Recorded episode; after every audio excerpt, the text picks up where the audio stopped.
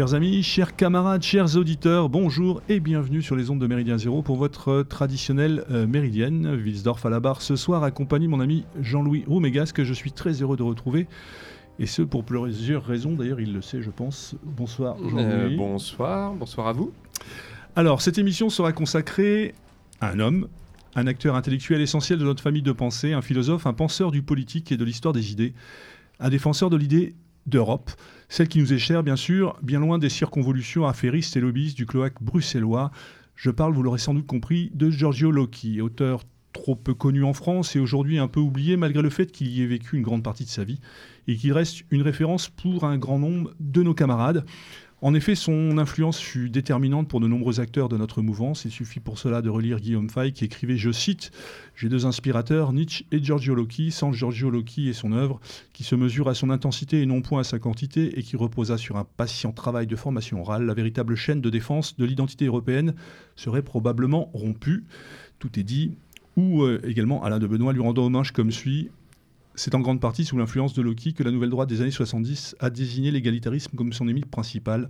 La dizaine d'articles de lui que j'ai publiés dans Nouvelle École compte certainement parmi les meilleurs jamais parus dans cette revue. Mais nous pourrions également citer des gens qui nous sont chers comme Robert Stuckers, Pierre Vial, Adriano Romualdi, bien sûr, et bien d'autres.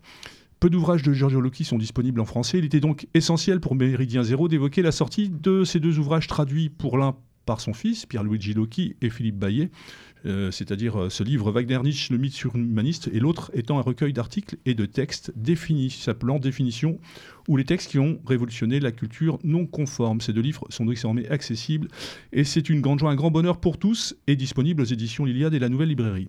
Pour éviter Giorgio Loki et ses travaux, nous avons la grande joie de recevoir ce soir son fils, Pierre-Luigi Loki. Bonsoir monsieur. Bonsoir. Pierre-Luigi Loki, vous êtes euh, journaliste, conseiller en édition, euh, formateur à l'Institut Iliade et responsable des relations internationales de ce même institut. Nous avons également la grande joie de recevoir Antoine Dress, animateur de la chaîne YouTube Egonon. Bonsoir Antoine. Bonsoir. Collaborateur de la revue Éléments et responsable des éditions Iliade Nouvelle Librairie. On en reparlera bien sûr. Pour commencer notre émission, il était nécessaire, je pense, de rappeler quelques éléments biographiques. Et là, je tends le micro à son fils, Pierre-Louis, le mieux placé pour je évoquer. suis assez bien placé, euh, effectivement. Voilà, on vous écoute. Oui, bon. euh, mon père a connu justement déjà une trajectoire européenne. Donc, il est né à Rome. Euh, c'est un Romain, euh, né le 15 avril 1923. Donc, nous allons bientôt fêter le centenaire de sa naissance. Et il est resté les 17 premières années de sa vie en Italie. Et il a eu aussi l'occasion de connaître l'Allemagne dans sa jeunesse, avant de revenir en Italie euh, en 1945. Alors, euh, je dois expliquer comment il est parti en Allemagne.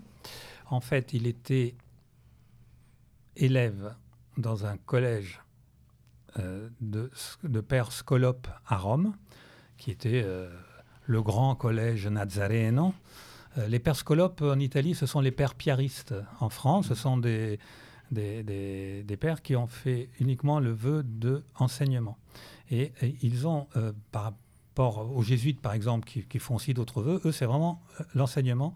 Et contrairement aux jésuites, dans la, dans la, dans la, dans la philosophie de, de- de ces pères piaristes, de ces scolopes, euh, c'est l'élève, c'est l'enfant qui est au centre de l'éducation et le but c'est de révéler à lui-même et de, faire grandir ce qu'il y a dans cet enfant. Pourquoi je vous raconte ça? Parce que euh, le jour de ses 14 ans, euh, mon père a vu son professeur d'italien, latin, grec, Padre Vannucci, lui tendre un livre, un cadeau, un cadeau d'anniversaire en disant voilà, j'ai ça pour toi. Ce livre est à l'index. Mais pour toi, comme je sais que tu y arriveras, je veux être celui qui te, l'aura offert. Et ce livre était euh, la naissance de la tragédie de l'esprit de la musique de Friedrich Nietzsche. Et évidemment, c'était un livre qui était traduit en italien. Et euh, l'allemand n'était pas euh, au programme de ce lycée italien, romain, français. Et donc, qu'est-ce qui s'est passé? En 1940, mon père s'est retrouvé à 17 ans avec un baccalauréat de guerre.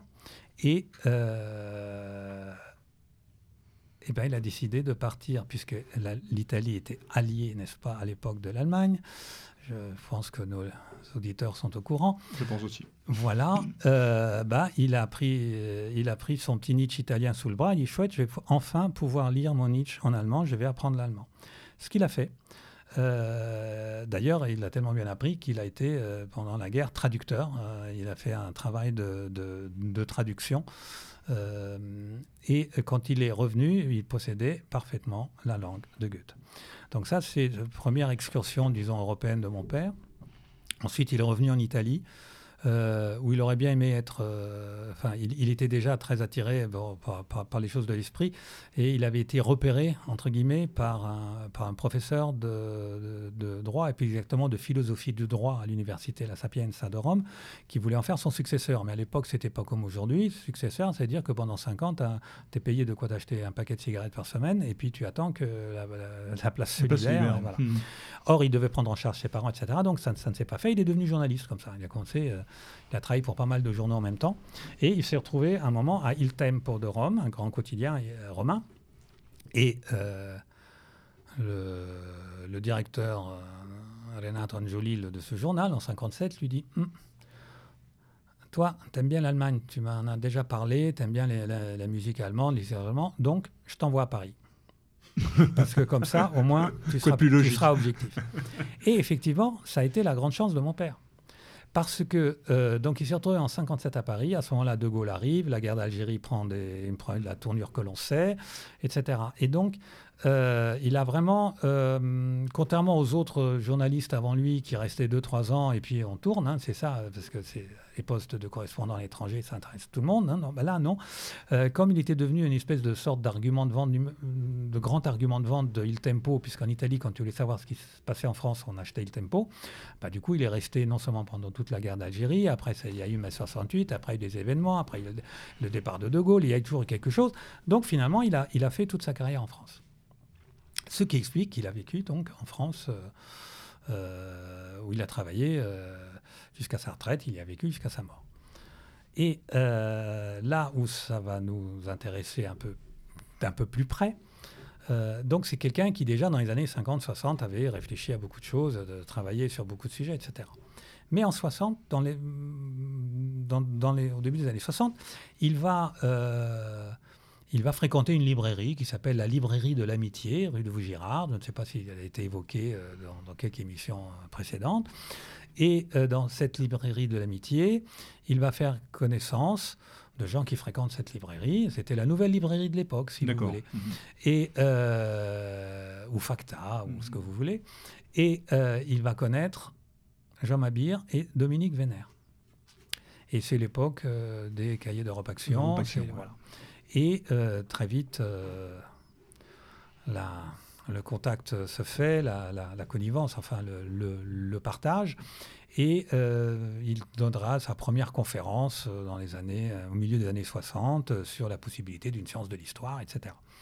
Puis, surtout, il a aussi connu un, un jeune garçon prometteur, très travailleur, doué, qui qui s'appelait Alain Benoît, mhm. Qui avait une vingtaine d'années et que moi je me souviens, j'avais encore des de courtes quand je le voyais arriver à la maison euh, régulièrement, puisque euh, mon père l'a pris un peu sous sa coupe. Et puis, et puis, et puis, et puis, euh, après ma 68, il y, a, il y a toute cette équipe qui était réunie autour d'Europe Action qui dit qu'il faut faire quelque chose. Et là, on se réunit et on décide de créer le groupement de recherche et d'études pour la civilisation européenne, c'est-à-dire d'avoir un, centre qui soit à la fois de, euh, une, communauté de pensée, mais aussi de vie. Et euh, surtout, euh, on, va, on va construire cette association, ce groupement, autour d'un certain nombre de jeunes chercheurs, étudiants, jeunes, jeunes, travailleurs, tous très intéressés par la redécouverte, la pensée, bon, comme le titre l'indique, groupement de recherche et d'études de civilisation européenne. Et moi, j'ai le souvenir d'avoir vu défiler, alors tous les mardis, c'était à la maison, le mardi soir, Donc j'ai vu défiler des, des, des, Guillaume Fay, des Jean-Yves Le Gallou, des Yvon Blot, etc. Enfin, plein, plein de gens, des André Archimbault. Des... Voilà. Et je sais, euh, et pendant donc fin années 60, début années 70, euh, papa a formé, si vous voulez, euh, tout, tout ce qui était les cadres du Grèce. Il a, il a, il a, il a, il a établi le fameux corpus idéologique. Vous citiez Alain de Benoît tout mhm. à, tout à l'heure. Effectivement, le terme égalitarisme a été forgé par mon père, par exemple, pour désigner, etc. Et, euh, mais, mais, plein d'autres choses. Euh, il était euh, pratiquement de, presque de chaque colloque du Grèce, un orateur attendu. Jusqu'en 79, il était quasiment présent systématiquement à tous les colloques du Grèce. Oui, oui. Parce qu'on peut dire, en fait, excusez de vous couper, mais. Non, je vous en prie. Il, a été. quand on regarde ça avec le recul et qu'on prend, comme on dit, un peu de hauteur, à l'origine de ce qui fait le corpus idéologique, j'aime pas trop le terme, mais en tout cas, le, les fondamentaux de la pensée, de, les premiers euh, fondamentaux de la pensée du Grèce. Quand oui, oui. Donc c'est ce que ce que Guillaume Fay appelle le, le, travail de formation, mhm, mhm. si vous voulez. Euh, donc euh, qui a concerné en France effectivement le Grèce et en Italie qui a, qui a concerné aussi un certain nombre d'intellectuels qui eux aussi venaient à Saint-Cloud parce que mhm, papa habitait à Saint-Cloud et qui ont écrit justement sur le nombre de fois où ils venaient euh, voir le maître pour espérer que l'oracle prononce quelque chose. Parce que papa, des fois, il n'avait pas envie de parler, des fois, il avait envie de parler, donc c'était un peu compliqué. Surtout que ces, entres d'intérêt étaient quand même. Euh, enfin. moi, je, me suis plongé un peu euh, dans, dans, sa vie, bien évidemment, pour préparer l'émission, mmh. au-delà de, ce que je connaissais de, ses ouvrages. Mais ça touche, ça va de la physique quantique en passant par, par, par, par la littérature allemande, en passant par la philosophie, l'histoire des idées. Enfin, c'est quelqu'un qui était d'une d'une culture et d'une capacité de, connaissance et de réflexion absolument phénoménale. Oui, il avait une caractéristique qui était vraiment la sienne, c'est qu'il allait toujours aux sources. C'est-à-dire que euh, quand il fallait parler de physique quantique, ben, il allait lire Heisenberg. Il n'allait pas lire sur Heisenberg. Quand il a, quand il vraiment, quand il a commencé vraiment à s'intéresser à la musique, euh, euh, il est allé voir son ami compositeur André Casanova euh, aujourd'hui décédé lui aussi malheureusement, euh, auquel d'ailleurs le Wagner Nietzsche et le mythe surhumaniste mhm. est, dédié. Euh, et il a appris la musique jusqu'à lire une partition. de Wagner. voilà, bien sûr. Dans le texte. Et, puis surtout, il a. Hum, moi, je me souviens quand j'étais enfant, le soir, euh, papa, il se mettait un casque sur la tête, parce qu'on était déjà moderne dans les années 60, faut pas croire. Mhm. Et, et, et, il, écoutait, et moi je l'ai vu écouter tout, de Palestrina aux planètes de Holst. Quoi. Enfin, euh, C'est-à-dire que quand il parle de musique, il a écouté tout Bach, tout Beethoven, tout Haydn, tout Handel, tout Mozart. C'est un musicologue. Euh, oui, enfin, il allait au fond des choses. Mhm. Il allait au fond des choses.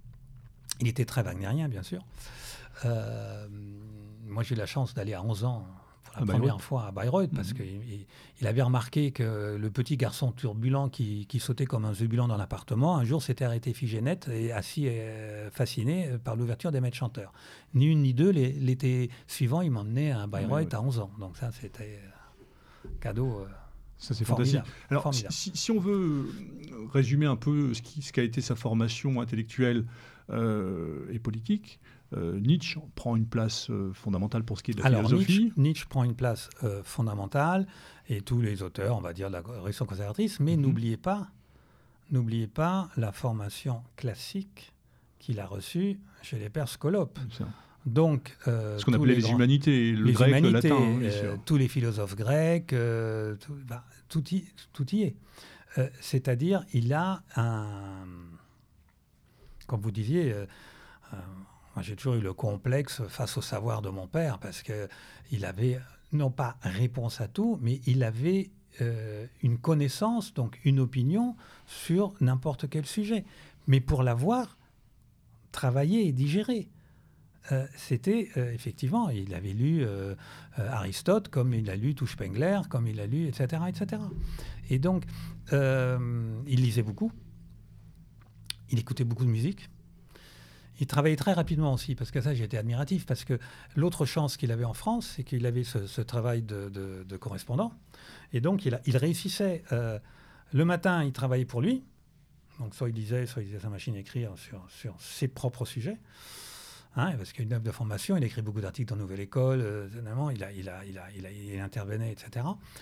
Puis euh, vers, le coup de, de, de, vers le coup de 11h30 midi, il passait en revue tous les journaux,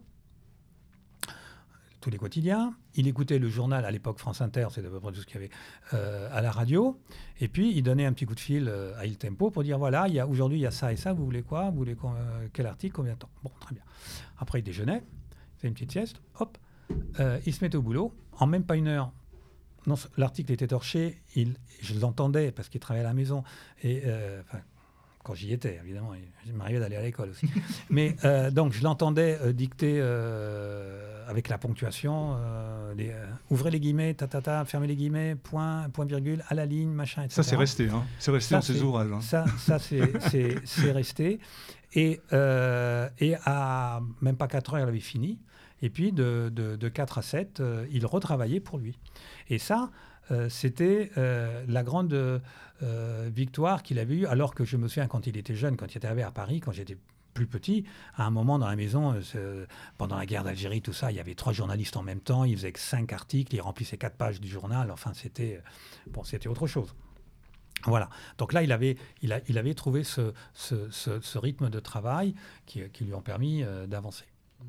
Et comment est-ce qu'il arrivait à équilibrer finalement le parce que Il Tempo est pas est pas un journal euh, qu'on peut quotidien qu'on peut associer de près ou de loin à la à la sphère de la nouvelle droite. Lui, en fait, son travail de correspondant, c'était une euh, il rapportait les, les faits. Est-ce que lui arrivait quand même à injecter un tout petit peu de sa vision du monde ou pas du tout dans ses articles? Oh si, Si. si, si, mais euh, il était spécialiste. Moi, je me souviens, toutes les élections qui ont lieu dans les années 60-70, il n'y en a pas une où il n'avait pas écrit les, où n'avait pas déjà écrit l'article le dimanche matin, où il attendait juste le soir pour mettre les chiffres euh, définitifs ou ceux, euh, les estimations, on va dire, euh, sorties des urnes. Il, il ne s'est jamais trompé sur euh, une seule élection euh, sur qui il était élu, etc. C'était déjà assez remarquable. Mais euh, si, si, si, si on a le temps, hein, je peux raconter encore Je vous en prie. pour le personnage. On, on peut avoir une anecdote.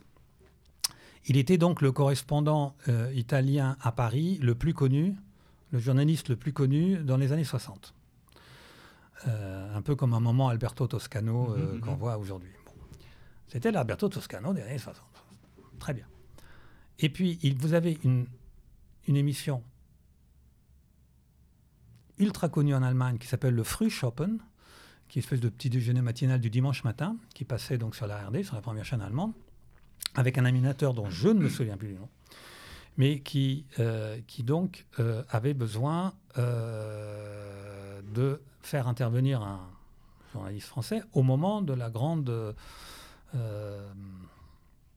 réconciliation et de, la grande fraternité de Gaulle à Denauer. Donc il fallait quelqu'un qui en sens de Gaulle et qui le connaisse bien. Donc il a dit on va faire venir l'italien parce que c'était en même temps un panorama international. Donc il y avait un journaliste anglais, un journaliste italien, un journaliste.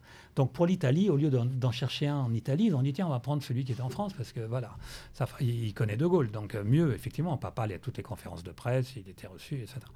Donc donc euh, il va à cette émission.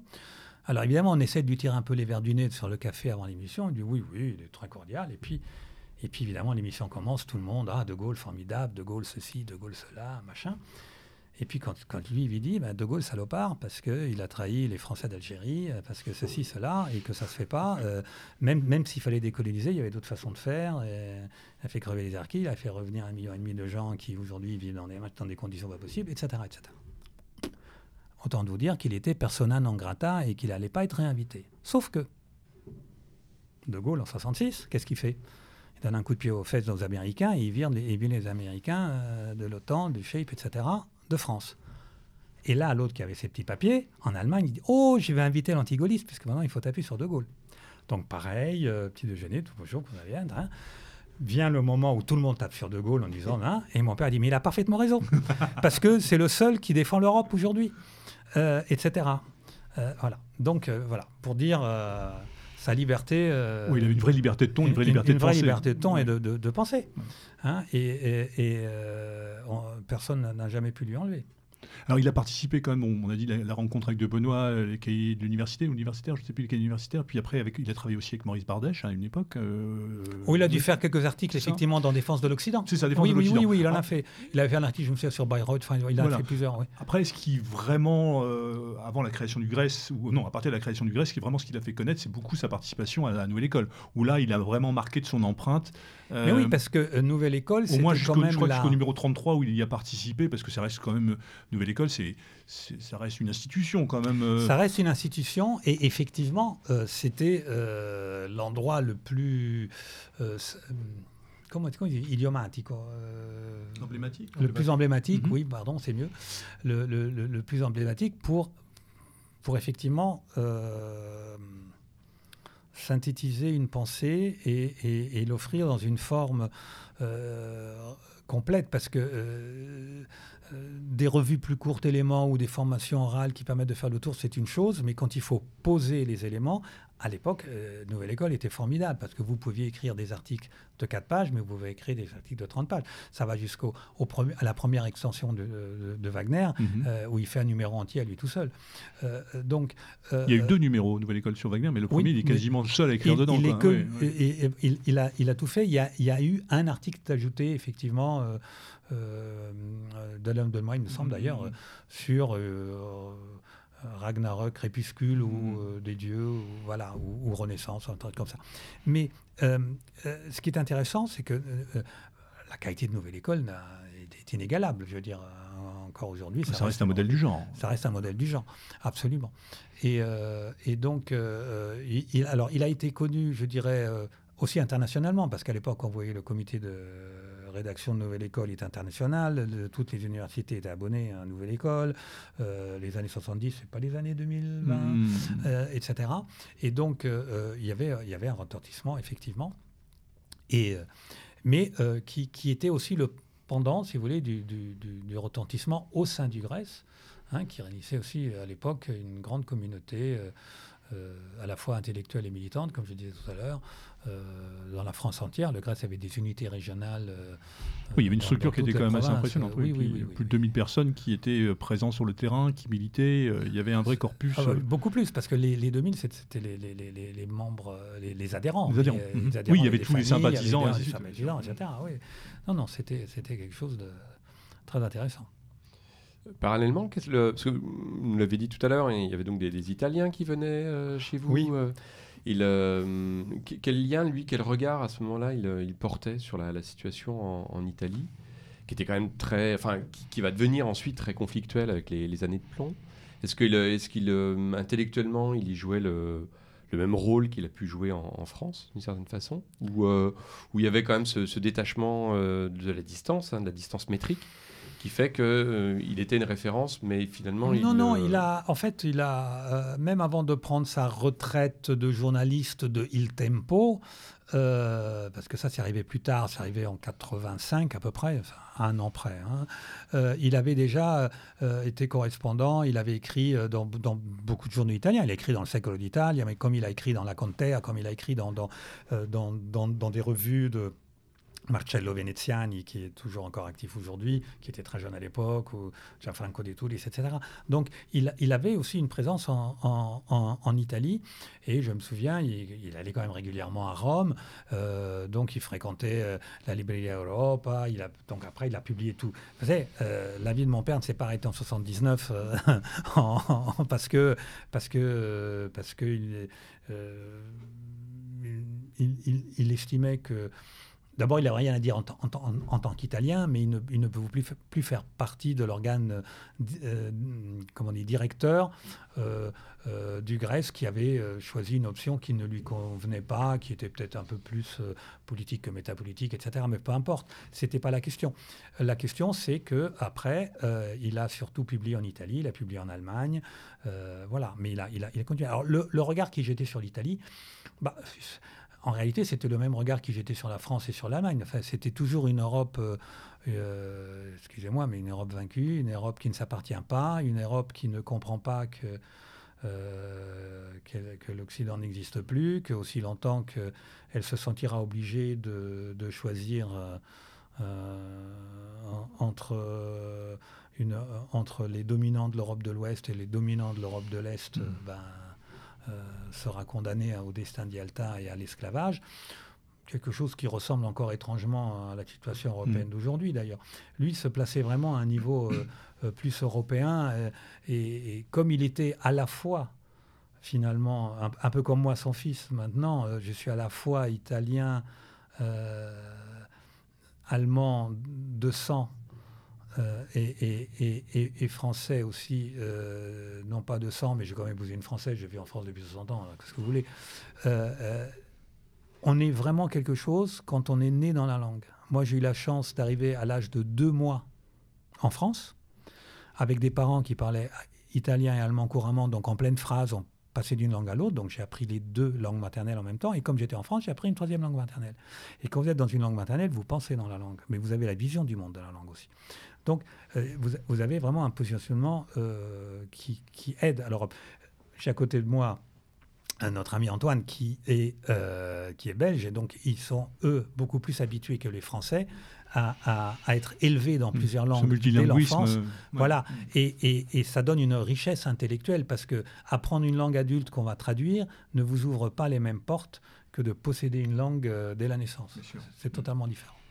Alors, avant de rentrer dans, le, Oui, parce que là... On... Non, non, mais c'est, au contraire, je crois que c'est, important de, placer le décor et de savoir qui était votre papa et de manière à, pouvoir hein, situer l'importance qu'il, a pu avoir dans ce débat d'idées et dans, et dans toute cette mouvance intellectuelle des années 70 autour de la création du Grèce et de voir à quel point il a structuré cette pensée du Grèce et paradoxalement de se rendre compte qu'aujourd'hui, euh, euh, il y a tout un travail pour faire revivre et le, remettre, non pas au goût du jour, mais le faire connaître au public, bah, parce qu'il y, y, a une espèce de parenthèse qui est quand même assez incroyable.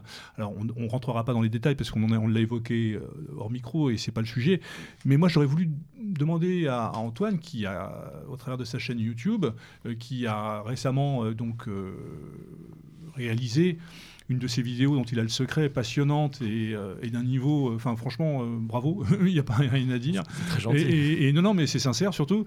Et qu'est-ce qui vous a amené? Alors bien sûr, vos responsabilités éditoriales au sein de, de l'Iliade, de la Nouvelle Librairie.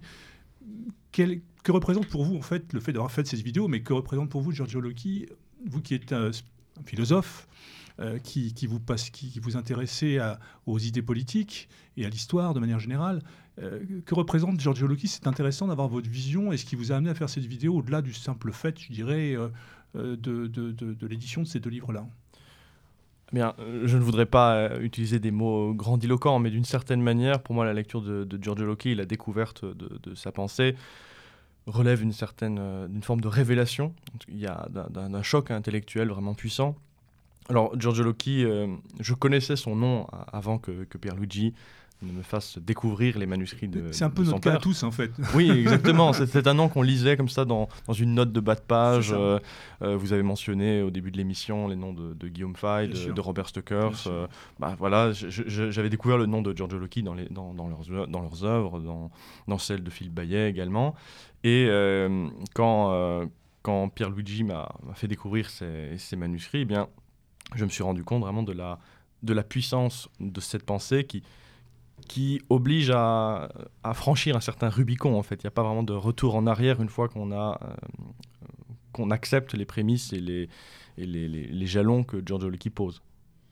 D'accord. Donc, de fait, cette révélation au travers donc, de ces manuscrits euh, vous a incité à cette idée de pouvoir... Parce qu'en fait, il n'y a, a, quasiment aucun ouvrage qui a été écrit en français ou qui a été édité en français, si je ne me trompe.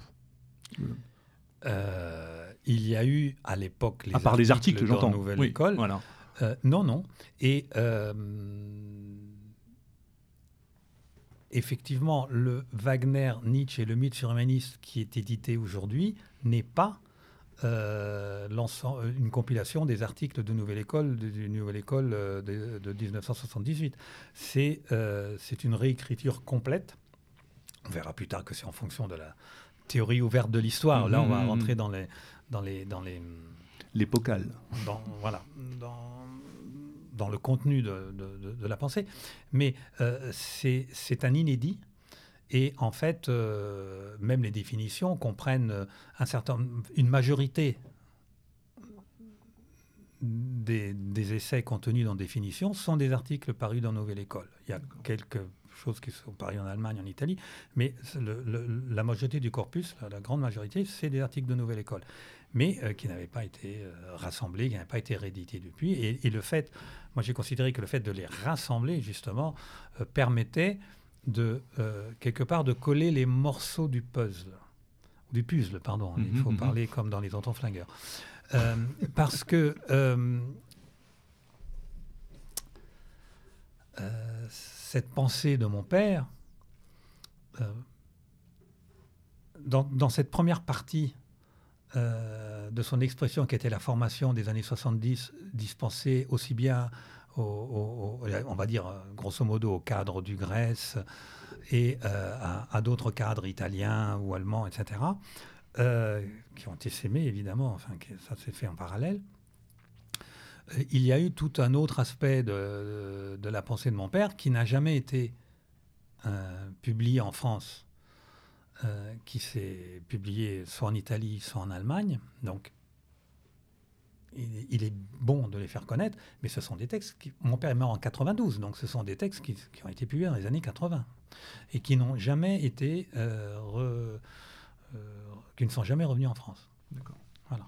Ou pourtant, il avait été présent longtemps. Bon, quand bien même, de toute façon, quand on regarde la, difficulté euh, d'accéder aux, vieux numéros, aux anciens numéros de Nouvelle École, et a fortiori à ceux des. Oui, mais je pense que maintenant ça doit être résolu parce qu'on doit avoir hein, plus les digitales. Bah, de toute façon, alors, ils, ont dû être numérisés, donc on doit au moins pouvoir. Les, deux Wagner sont disponibles en digital. Les deux Wagner sont disponibles. Voilà. Mais, euh, Oui, c'est vrai que ça. En effet, il y a eu un gros effort de ce côté-là. Alors, euh, pour entrer dans, le vif de, je dirais pas du sujet parce qu'on l'a déjà bien entamé, mais au niveau du livre, essentiellement ce livre, donc l'avait Wagner Nietzsche et le mythe euh, surhumaniste. Antoine, vous avez donc consacré votre vidéo. En quoi, pour vous, ce livre euh, synthétise d'une certaine manière ou représente ce qu'il y a de plus vivant et de plus, de, plus, de plus authentique dans la pensée de Giorgio Locchi? Si je puis m'exprimer ainsi oh, Parce que simplement, il, développe la plupart de ces grands concepts. Mhm. En fait, euh, tous ces termes que vous et moi, nous avons certainement lus dans d'autres ouvrages, comme euh, euh, la conception sphérique du temps, l'interrègne, etc. tout ça, ce sont des, concepts que l'on retrouve bien développés abondamment dans, dans l'ouvrage. Et, et puis parce qu'on y découvre une vision du monde extrêmement forte et cohérente. Vous avez, euh, cité au début de l'émission la, phrase d'Alain de, Benoît qui disait que le Grèce avait euh, adopté la, lutte contre l'égalitarisme à l'initiative de, Giorgio Locchi. Mais ce qui est important, c'est que la pensée de Giorgio Locchi n'est pas simplement un anti-égalitarisme. Euh, Giorgio Locchi met en évidence ce qu'il appelle deux grandes tendances, deux grandes tendances épocales. Il parle de la tendance égalitariste. Mmh et la tendance surhumaniste de l'autre côté, qui n'est pas un simple anti-égalitariste, mais qui est vraiment une qui s'oppose fondamentalement. Euh. Qui s'oppose fondamentalement, bien entendu, mais qui n'est pas qu'une euh, qu'une réponse négative, si je puis dire. D'accord. Parce que cet égalitarisme, il le définit d'ailleurs parfaitement, 2000 euh, années, au-delà du, de la vision religieuse et en l'occurrence chrétienne, et mhm. qui s'oppose là pour le coup à une vision plus politique, et notamment le marxisme qui renvoie dos à dos justement. Oui, e-, exactement. En fait, euh, bon, pour dire les choses très simplement, quand on, parle, de l'égalitarisme euh, au sens euh, vulgaire du terme, dans le quotidien, on pense généralement à, un simple projet de réforme politique, à une, forme de, d'utopisme ou ce genre de choses. Ce que Giorgio Locchi met en évidence, c'est que cette, cette, pensée égalitaire est le fruit d'une, d'une certaine vision du monde corrélée à une certaine conception de, de l'histoire, qui est la conception linéaire par rapport à la conception sphérique que lui défend. Exactement, exactement, et qui n'est pas, comme on en parlera un peu plus tard, qui n'est pas non plus le retour à une vision cyclique mhm. du temps qui serait celle des païens, comme on pourrait le dire euh, assez, assez rapidement. D'accord. Alors, euh, en quoi, euh, pour expliquer à nos auditeurs, en quoi Wagner et Nietzsche viennent s'immiscer dans cette histoire, si je puis dire. Tout à fait. Alors euh, là, Giorgio Locchi apporte sa pierre à l'édifice de, de, l'immense littérature nietzschéenne et wagnérienne. Au-delà de sa passion pour l'un et pour l'autre, euh, musicalement et philosophiquement, j'entends. Tout à fait. Alors, euh, plusieurs choses. généralement, quand on pense aux, relations conflictuelles entre Nietzsche et Wagner, on se réfère souvent au, cas, au cas Wagner de, Nietzsche. Et Giorgio Locchi a montré en fait le, euh, le dessous des cartes, d'une certaine manière. Alors Nietzsche était porteur d'une philosophie du devenir, Wagner était porteur, lui, d'une musique du devenir, et Giorgio Locchi montre que, que Nietzsche a été le premier à formuler ce mythe surhumaniste dans des termes philosophiques, mais qu'avant Nietzsche, Wagner avait fondé et représenté ce mythe dans le drame, le drame musical wagnérien. Oui, donc euh, il y a une espèce de contention entre les deux hommes, mais que Giorgio Lucchi réutilise justement entre la pensée, je dirais, philosophique et une pensée plus artistique, d'une certaine manière, c'est ça C'est ça, oui. D'accord. Alors. Euh, en fait, en fait il, il, il euh, met en lumière l'identité et d'intention et de contenu. Et le contenu, c'est parce qu'effectivement, ce qui va nommer le mythe surhumaniste, en hommage à Frédéric Nietzsche, justement, euh, On peut peut-être la définir, cette notion du surhumanisme, justement, ça peut être intéressant. Ah, oui. Alors, moi, j'avais trouvé comme définition, on me dirait si je me suis... Alors, cette notion nietzschéenne, mais... Euh, comment dire, euh, dont la création conceptuelle revient réellement à, Giorgio Lucchi, en fait, c'est ça. C'est-à-dire que c'est lui qui a conceptualisé cette, cette notion de surhumanisme, qui euh, on parle d'un humanisme de crise et de dépassement. Est-ce que c'est véritablement ça? Est-ce qu'on peut parler de dépassement de l'humanisme dans le surhumanisme? C'est peut-être un peu réducteur et un peu simple, ça. Alors, c'est c'est peut-être un peu réducteur et un peu simple, mais ça montre une voie. Euh, parce que euh, ce qui est intéressant, c'est le mot que vous avez employé de dépassement. et nous vivons à une époque où le dépassement est devenu nécessaire. D'ailleurs, on le sent, tout le monde vous parle de fin de cycle, etc. Alors, il y a, y a, plusieurs fins de cycle hein, qui se superposent, donc on peut, euh, on peut euh, euh, parler de la fin du cycle inauguré par on peut gloser, là, pour le coup, l'âge néolithique, et on peut parler de la fin du cycle occidental, on peut parler de beaucoup de fins de cycle. Mais là où il y en a qui vous parlent de Kali Yuga, je suis sûr que sur cette chaîne, sur cette station, on en a parlé aussi.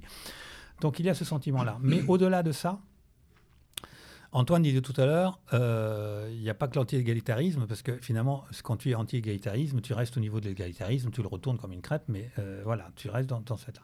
Là, euh, ce que mon père met vraiment en, évidence, c'est qu'il y a deux tendances historiques qui sont irréductibles l'une à l'autre et qui sont qui qui, s'affrontent. Mmh. Voilà. Et le surmanisme tel que, que, que, le définit mon père, donc c'est euh, c'est pas une, euh, une expression d'une tendance parmi, parmi d'autres, c'est la matrice commune euh, à toutes les expressions artistiques, littéraires, culturelles, politiques ou métapolitiques qui visent à la renaissance de notre civilisation. C'est là où il y a l'idée de dépassement. Pourquoi renaissance? Nietzsche vous dit l'homme est un pont tendu entre la bête et le surhomme. Mais Bon, la bête, quelque part, il l'a définit. Quand, il parle du dernier homme, euh, c'est ce au quoi on assiste aujourd'hui. Euh, ce consumériste, matérialiste, hédoniste, euh, vivant dans une espèce de, sorte d'éternel présent qui ne, qui, qui, ne veut plus rien savoir de son passé, qui n'a pas envie de se projeter dans l'avenir. Tout ce qui l'intéresse, c'est de satisfaire ses besoins matériels du moment. Et puis, et puis voilà, quoi. Hein et, qui regarde son nombril du, soir au matin. Bon, je caricature un peu, mais l'idée, elle est là. Un peu ça, quand même. Voilà, un peu ça. Et nous, effectivement, euh, par exemple, à la Iliade, on parle de nouvelle renaissance européenne. D'ailleurs, d'ailleurs, on emploie presque une tautologie, on dit nouvelle renaissance. Parce qu'on veut bien euh, comprendre qu'il euh, ne faut pas confondre avec ce qui a déjà eu, eu lieu. donc, le surhumanisme, pourquoi surhumanisme? Pourquoi Uber Mensch en allemand. Au-dessus, au-delà. C'est un au-delà d'humanisme. Peut-être qu'au-dessus, c'est vraiment au-delà. Mais euh, pourquoi? Parce que euh, Nietzsche le dit dans un autre texte aussi, l'Europe n'est pas une terre des pères. L'Europe est la terre des enfants. L'Europe que nous voulons, elle n'a pas, pas encore jamais existé. L'Europe que nous voulons, c'est euh, si nous voulons rester fidèles à nos ancêtres, nous devons les projeter dans l'avenir et nous devons les faire évoluer dans ce monde qui a changé. Et là, ce n'est plus une, donnée idéologique, c'est une donnée matérielle. Euh, il s'est passé quelque chose dans les 150 dernières années, 200 ans. D'ailleurs, c'est concomitant avec la naissance du nouveau mythe. Euh, il s'est passé quelque chose qui a provoqué un bouleversement, d'ailleurs auquel nous assistons tous, l'intelligence artificielle, euh, les biotechnologies, euh, manipulation génétique, tout ce que vous voulez, l'Internet, les blockchains. Il s'est passé quelque chose que mon père va appeler la domestication de la matière-énergie, et qui est un phénomène exactement du même ordre que la domestication de la nature vivante qui est arrivée après la révolution néolithique. C'est-à-dire, avant, nous étions tous chasseurs-cueilleurs. Ensuite, nous avons découvert la façon, non pas seulement de se domestiquer soi-même, parce que le premier homme, c'est quoi? C'est un mammifère qui n'est pas fini. Hein. On sait bien qu'un bébé qui naît après 9 mois de grossesse, s'il n'y a pas d'autres humains pour lui apprendre à parler, à manger, etc., il n'est pas fini. Et euh, donc, il a encore besoin d'un certain nombre de mois de grossesse extra-utérine, pour, etc. Et ensuite, il va, avoir besoin de plus en plus longtemps dans les civilisations, mais au moins d'un certain nombre d'années, et puis, puis 8 ans, puis 10 ans, puis 12 ans, puis 15 ans pour devenir adulte, et, devenir vraiment humain. Avant, il faut être enfant, infants, ne pas parler, être celui qui écoute, qui apprend, et après tu pourras parler, modifier, etc. Donc l'homme est à la fois objet et sujet de sa propre domestication. Ça, c'est chasseur-cueilleur. Le jour où il, il, en a fini avec lui-même, il dit, tiens, je vais m'occuper aussi de la nature vivante il va inventer l'agriculture et l'élevage, par exemple. Bah, quand, tu, quand tu tapes sur des vaches, euh, sur, sur, des aurochs pour les transformer en, gentilles vaches, enfin j'exagère, mhm. euh, euh, et que tu les mets dans un enclos pour, pour, pour, pour tirer de, du lait ou quand tu vas semer ton blé en disant dans, dans, dans six mois ça va être bon, tu te projettes dans l'histoire. Avant, tu vivais dans un internel présent, même s'il était rythmé par les quatre saisons de l'année, etc. La vie était toujours la même. Elle a été la même pendant des centaines de milliers d'années.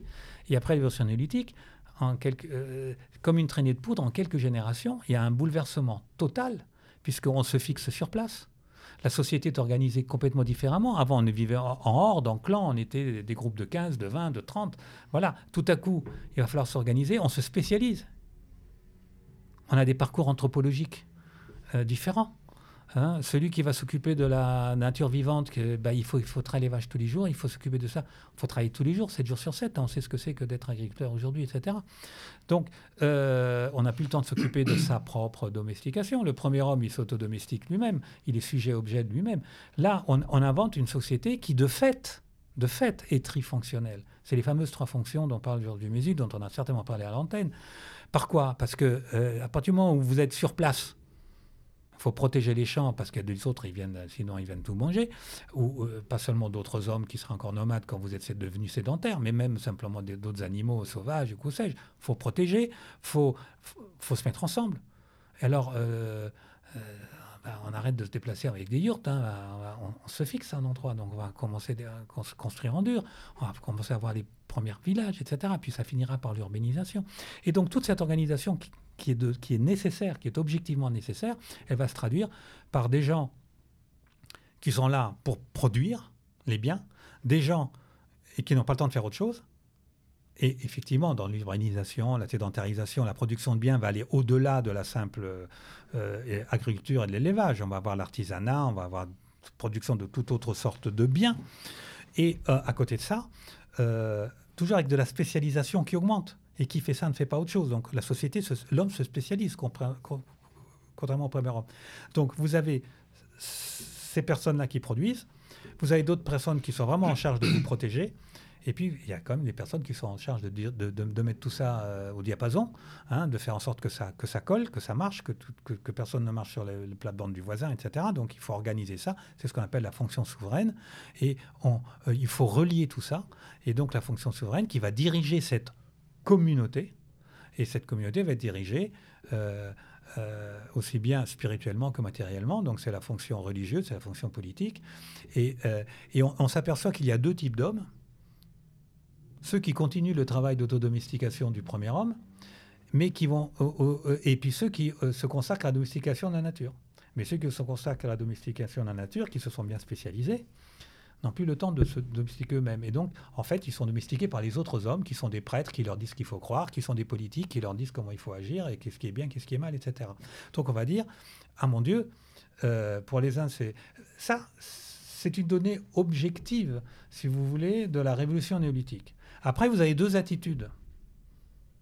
Selon les peuples, nous, Européens, on a dit, mais super, c'est génial, euh, ça bouge enfin, ça swing, on, on part à l'aventure.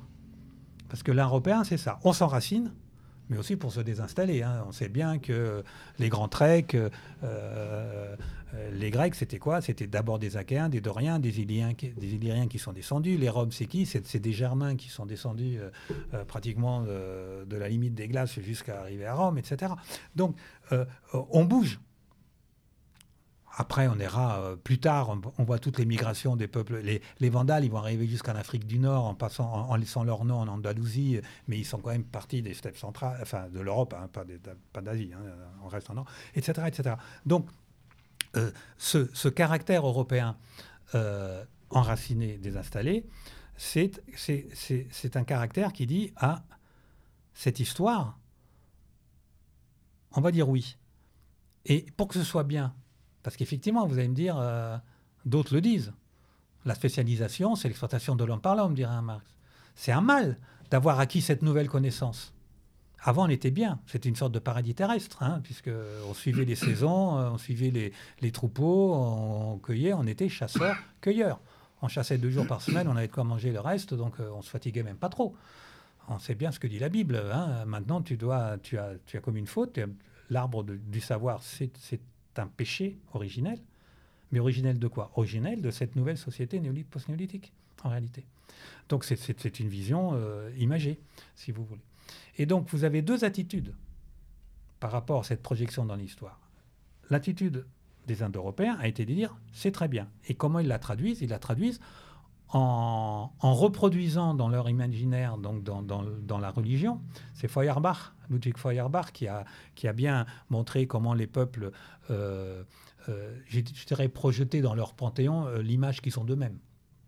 Hein. donc, donc les Indo-Européens, d'ailleurs, on fait toujours l'amalgame en disant les sociétés indo-européennes sont trifonctionnelles. Non, c'est l'idéologie indo-européenne qui est trifonctionnelle. Georges de Mézil parle bien d'une idéologie trifonctionnelle. La trifonctionnalité, c'est presque une donnée matérielle. Même dans les sociétés qui, justement, vont vous dire que euh, c'est un mal, si on prend la Bible, par exemple, qui, raconte aussi la genèse d'un monde, etc. À un, moment, vous avez ce péché originel et vous avez Yahvé qui, euh, qui donc va choisir Abel contre Caïn. Abel, c'est l'ancien euh, chasseur-cueilleur, c'est le nomade, contre le, le méchant Cain. Les cuiseurs de briques, il y avait elle les cuiseurs de briques. C'est qui les cuiseurs de briques? C'est les fabricants de villes. Hein. Je ne reviens pas mhm. sur la tour de Babel, etc. etc. L'histoire, c'est une malédiction. Tu gagneras ton pain à la sueur de, ton front. L'histoire est une vallée de larmes. Et en fait, vous avez un schéma mental qui dit quoi? Cette situation ne me va pas, je veux retrouver la situation du chasseur-cueilleur cette unité de l'homme où il n'y avait pas de spécialisation. Et à partir de ce qui est un mythe donc biblique, euh, qui va rencontrer, qui va rencontrer euh, suite à la prédication de Paul de Tarse, mhm. l'Europe et que l'Europe va faire sienne en le mitridatisant, en, faisant du Dieu unique quand même une, euh, une sainte trinité, euh, en transformant des dieux en, saints, etc., en, assurant une, une, sorte de continuité. Voilà. Mm. Mais cette attitude de, je dirais, idéologique qui est portée, on appelle d'ailleurs judéo-christianisme, à un moment, elle va se séculariser ça va donner l'idéologie des droits de l'homme, etc. D'abord, elle va, elle va se, elle va, hum, et, elle va continuer jusqu'au XIXe siècle, ou dans, dans une phase euh,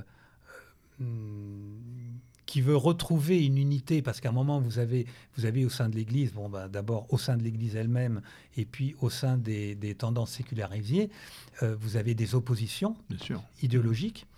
Euh, avant, c'était entre pères et l'Église. Après, ça a été entre églises, hein, entre, protestants et catholiques, etc. Des réformes, des contre-réformes. Et puis après, mais vous avez la même chose aussi dans le monde euh, euh, sécularisé, la Révolution française, les droits de l'homme, mais aussi d'autres, d'autres formes euh, de démocratie, etc. Et puis, vous arrivez jusqu'à nos jours où vous avez une prétention de lecture scientifique de l'histoire, où il y a un sens de l'histoire et c'est là où on va retrouver le même schéma parabolique avec une chute. L'histoire, c'est quoi? C'est l'attente de la rédemption. Jésus vous dit la vraie vie est ailleurs, parce que cette histoire, cette vie post-néolithique ne nous convient pas. Et euh, il faut retrouver l'unité euh, spirituelle de l'homme. C'est pour ça qu'on se projette dans son panthéon, encore une fois, Feuerbach, comme une unité. Donc c'est une idée de monothéisme, de Dieu unique, parce que l'homme était unique, alors que là, où l'homme est spécialisé, ben on va avoir des, des, des Bon, ça, c'est l'aspect psychologique, si vous voulez. C'est la, traduction de, de, ces attitudes d'acceptation ou du refus de l'histoire. Après, aujourd'hui, pour en arriver aujourd'hui, donc pour finir rapidement, le refus de l'histoire, bon, vous avez euh, Karl Marx qui vous dira, euh, après le, communisme primitif, c'était très bien, il n'y avait pas de conflit, hein, voilà, on était chasseurs-cueilleurs en gros. Hein. Et puis, il y a une sorte de péché originel qui est un, qui est un crime social, qui est l'exploitation de l'homme par l'homme. Et c'est la lutte de classe qui va y mettre un terme. Aujourd'hui, euh, le marxisme est un peu passé de mode. Bon, 70 millions de morts de communistes, je pense qu'ils sont pour quelque chose. Ça calme. Et encore, ça n'a pas calmé tout le monde. Ça, continue de ne pas calmer tout le monde. Mais à part ça, euh, euh, aujourd'hui, vous avez maintenant toujours notre idéologie des droits de l'homme et vous avez notre belle gouvernance mondiale. Mais c'est le même schéma. Hein, sans, aller jusqu'à Fukuyama, qui pensait y être déjà arrivé, lui, euh, à la fin de l'histoire. Hein, et on met tous égaux, on voit bien que la guerre revient, on dit Ah oui, mais elle, s'invite, ça revient. Oui, mais le but est toujours d'en ressortir. Et donc, on vous explique toujours que le but de la gouvernance mondiale et tout ce qu'on est en train de nous infliger pour notre bien. La régulation des sociétés, c'est pour notre bien. Le vaccin anti-Covid, c'est pour notre bien. Euh, de devoir présenter une carte pour savoir si tu peux passer le guichet, c'est pour notre bien. Et donc, parce que euh, notre bien individuel, de beauté, etc. Mais c'est quoi le but? C'est de sortir, de, de faire en sorte que nous soyons tous heureux, euh, qu'il n'y ait plus de conflits, etc. Et donc ça, la gouvernance mondiale va nous l'assurer. Donc c'est exactement la, lutte finale, hein. c'est toujours euh, la même chose. Le but, mais c'est aussi la rédemption après cette histoire de vallée de larmes. Sauf que c'était là, euh, les trompettes de Jéricho étaient, un, étaient un, un, niveau spirituel et métaphysique, mais le message était le même.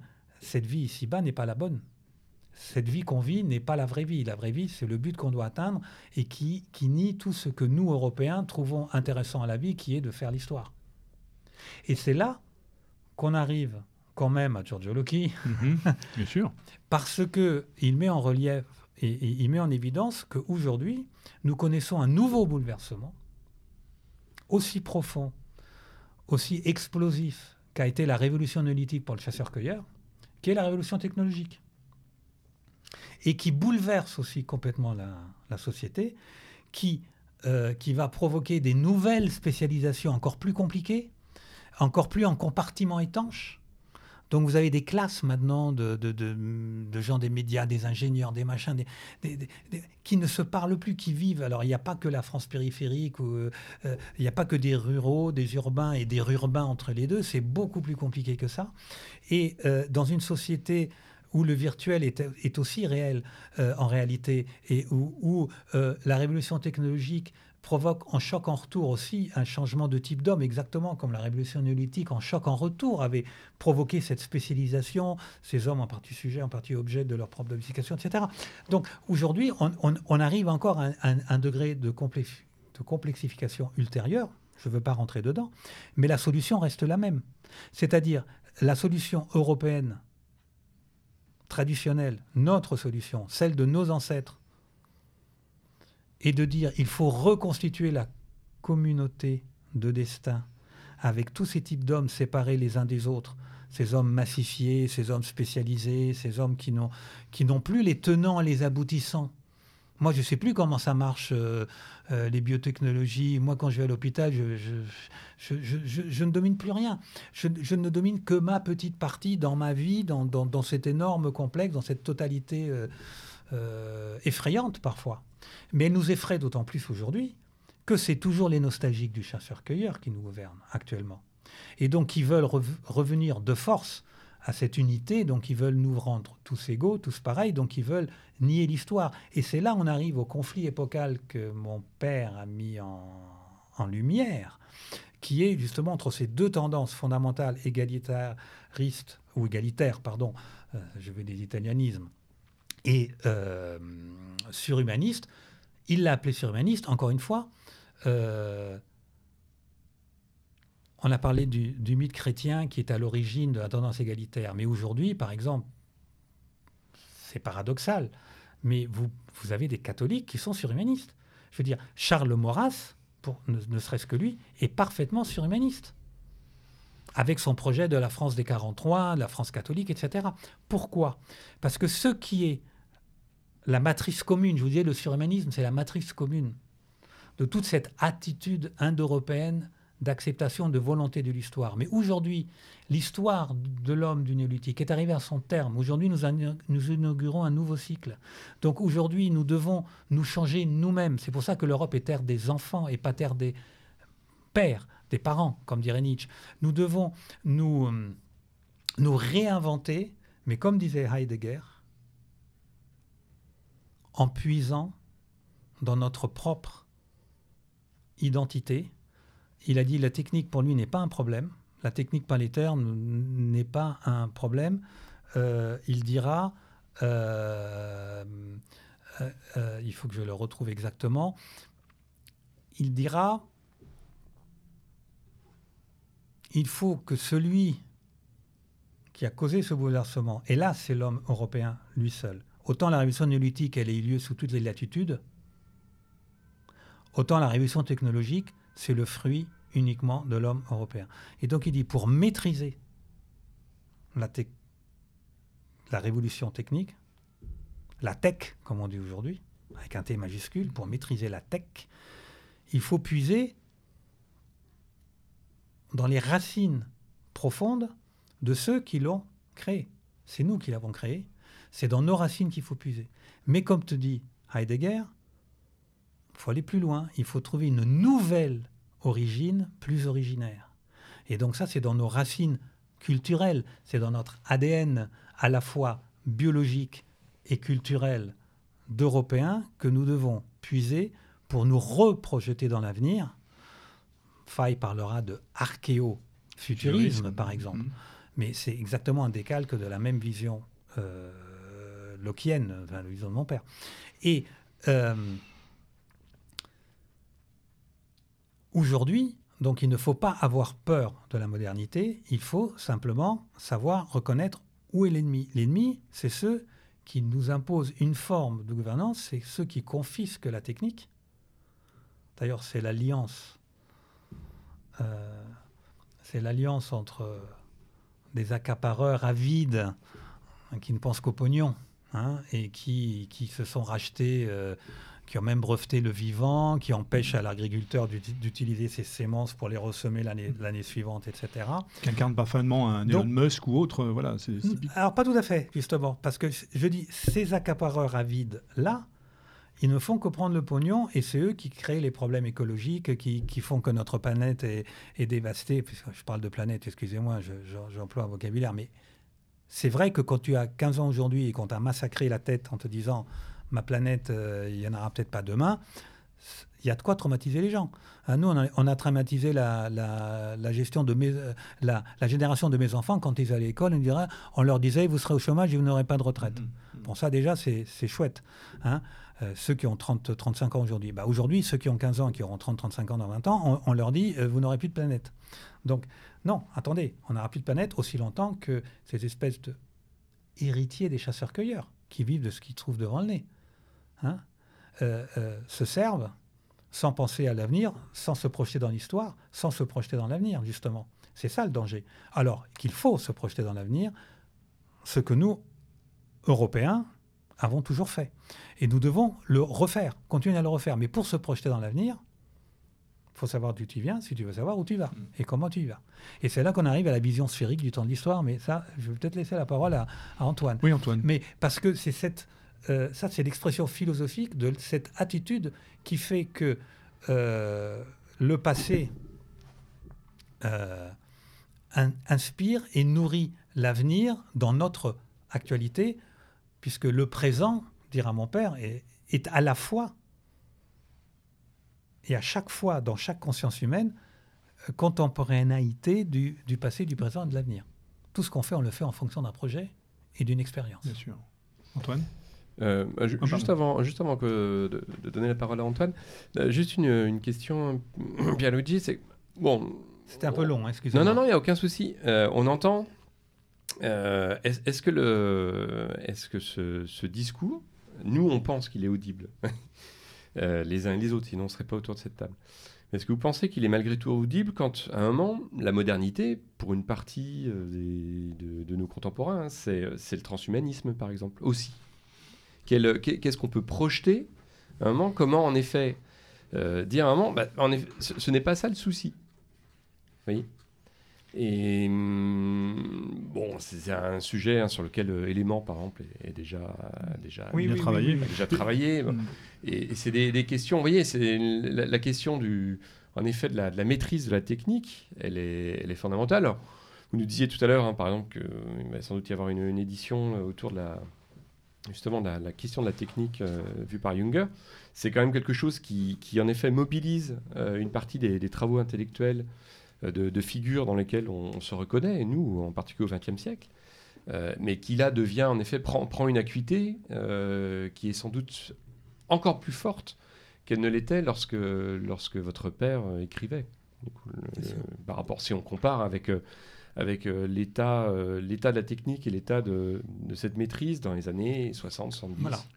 pour, pour, compléter, il y a aussi, enfin voilà, ce rapport au progrès est quand même problématique parce que on a toujours euh, cette logique d'un progrès, de progressisme euh, érigé en idéologie euh, s'inscrit peut-être un petit peu en faux dans cette idée de vouloir récupérer ou de maîtriser la technique.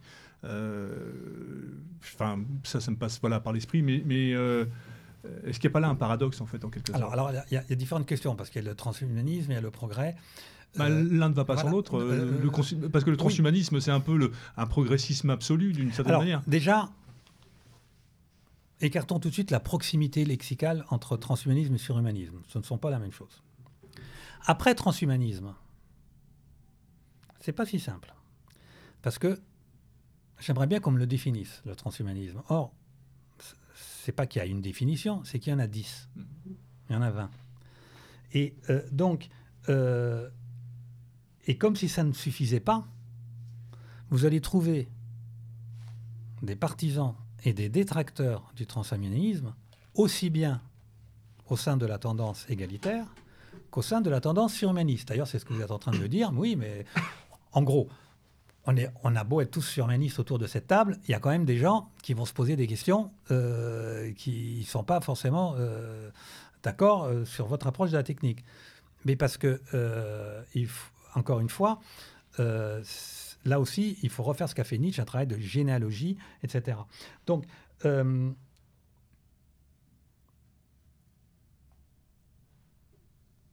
je vous dis tout à l'heure que l'homme, en transformant son milieu, se transforme lui-même. Hein. Il a fait ça avec la révolution néolithique et il est en train de le faire euh, en ce moment même.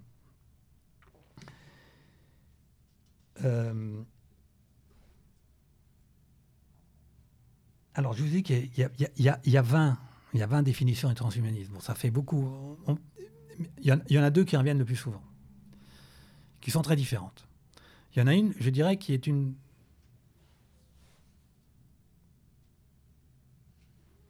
définition très, objective. Le transhumanisme, ce sont toutes ces nouvelles techniques, hein, l'appareil technologie, toutes ces nouvelles techniques euh, d'appropriation y compris de l'homme lui-même par l'homme, puisque c'est bien ce qui pose un problème à certains. Euh, et ça, c'est exactement ce que la domestication de la matière-énergie permet. Alors, premier, alors c'est biotechnologie, manipulation génétique, intelligence artificielle, mais aussi technique d'influence. Hein. on en a beaucoup, on, en voit beaucoup. Mais là, tant qu'on définit ça, c'est une donnée objective. Après, tout dépend de ce que tu en fais. Il y a des comités éthiques pour dire c'est bien, c'est pas bien, etc. Et puis, effectivement, à la limite, c'est un mot concept qui permet de dire, bah voilà, euh, il y a eu l'humain, on est dans le transhumain. Ce qui, à mon sens, est une erreur, puisque le chasseur-cueilleur est aussi humain que le, que le domesticateur de la nature vivante, que le domesticateur de la matière-énergie. Donc il n'y a pas de plus humain, de sous-humain, de transhumain, d'infra-humain. Non. Donc c'est pas là que ça se passe. Ça, c'est personnel. Soit on voit dans le transhumanisme, et c'est ça qui donne de l'urticaire, enfin c'est ça qui, rebute un certain nombre de nos contemporains, euh, les objectifs que certains pensent pouvoir atteindre grâce à ces nouvelles techniques. Et alors là, effectivement, on voit l'asservissement, euh, on voit la manipulation, on voit le formatage. Euh, on va parler de domestication, mais au sens, on, domestique l'homme comme on domestique les vaches, justement, qu'on met dans la machine à traire, etc. Et effectivement, c'est ce qui se passe actuellement. Mais ce n'est pas la machine à traire où ce n'est pas la technique qui a permis de créer la machine à traire qui est en cause. Elle existera toujours. C'est le fait que tu as décidé de, traire ta vache avec une machine. Et qui est-ce qui a décidé ça? La machine à traire, elle n'existe pas toute seule. Donc je reviens à ma première définition. On a, on a établi un saut. Alors je vais choquer peut-être, mais plus quantitatif que qualitatif l'homme, depuis qu'il existe, sait donner des techniques pour être humain. S'il n'y a pas de technique, il n'y a pas d'humanité. C'est un avorton de mammifère qui n'est pas viable et qui va donc mourir. Si on est toujours là, c'est qu'on a été transhumain, si vous voulez, euh, parce que, euh, si vous voulez, cette mauvaise définition, que moi je ne revendique pas, c'est parce que dès le départ, on s'est donné des techniques. Je n'ai pas fini. Je n'ai aucune protection naturelle. Quand il fait froid, j'ai pas de poils. Quand je dois gratter le sol, j'ai pas d'ongles, j'ai rien, j'ai pas de griffes, pardon, etc. J'ai du tout fabriquer moi-même, concevoir d'abord, fabriquer, etc. Donc, à un moment, euh, la technique est présente partout, évidemment, dès le chasseur-cueilleur. Le chasseur-cueilleur, il va, il va prendre ses techniques par imitation de la nature. Le chaman qui va se mettre la tête d'ours pour faire comme l'ours quand il veut bouffer euh, allez, du miel, parce qu'on va, on va rester dans, une époque très pacifique, euh. Mais euh, en Afrique, on se mettra la tête du lion quand on voudra chasser la gazelle, c'est la même chose. Mais à part le chaman qui met la tête de lion, après, il y a, un petit... Il y a un petit conciliabule, on dit, bon, toi tu vas là, toi tu vas là, on va l'encercler, on va se mettre sous le vent, parce que tout ça, on l'a observé. Donc on se donne une technique. Quand vous passez après euh, à la révolution néolithique, la technique évolue. Et bien aujourd'hui, la, domestication maternelle nous donne une nouvelle technique. À chaque fois que la technique avance, vous avez tous les phénomènes de digénisme. C'est-à-dire que la partie culturelle prend euh, le pas sur la partie biologique. Après, c'est une question de cojones, c'est une question d'éthique, c'est une question de politique. Euh, Nietzsche nous apprend que toute politique et biopolitique. Quel type d'homme tu veux élever? Quel type d'homme tu veux formater? Il n'y a pas un humain. L'humain, ça n'existe pas. Il n'existe que ce que l'homme fait de lui-même, selon les latitudes, selon les cultures, selon les, époques. Et à chaque fois, sinon on serait toujours les mêmes depuis l'éternité. Or, on n'est jamais les mêmes. Justement, parce que c'est un choix, c'est une volonté. Donc, il faut... Euh, euh, d'ailleurs, euh, Nietzsche et Nietzsche et mon père, ils n'ont pas eu besoin d'attendre 2023 et les biotechnologies et tout ça pour, poser le problème. Euh, Nietzsche dit, est-ce que l'homme sera capable d'assumer ses responsabilités maintenant qu'il est devenu le maître de la Terre? Parce que ce qu'il faut qu'on comprenne, c'est qu'on est devenu les maîtres de la Terre. Et que donc, effectivement, on peut ruiner la planète si on, la laisse, si on, laisse le volant à, à, des fous qui roulent à 180 dans les virages ou si, au contraire, on reprend on reprend le manche et puis on y va. Hein? Alors reprendre le manche, vous me direz, là on rentre dans la politique, ça, devient compliqué. Mais il y a des signes partout qui, font, qui disent la, la, première chose, c'est de construire des géants de la tech en Europe pour tenir tête et pour ne plus défendre ni des Chinois, ni des Américains, ni rien.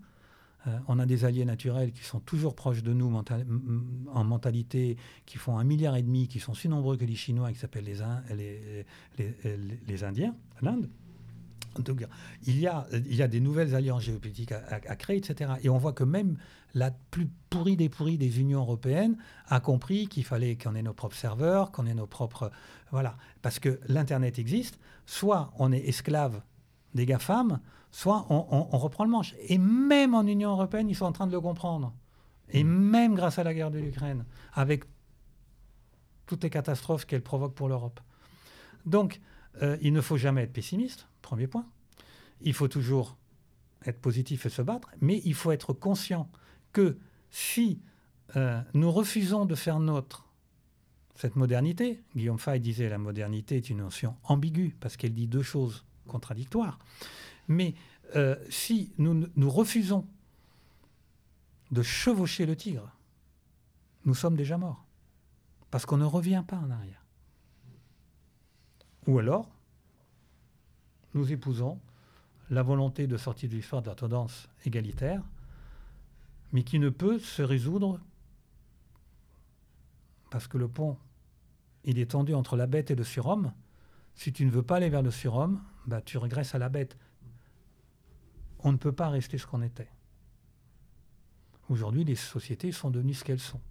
Donc soit tu te fais manipuler et, ravaler au, rang, euh, là on fait plus de la politique que de la philosophie, euh, et tu te fais ravaler à un rang animal, bestial, ce qui est en train d'arriver.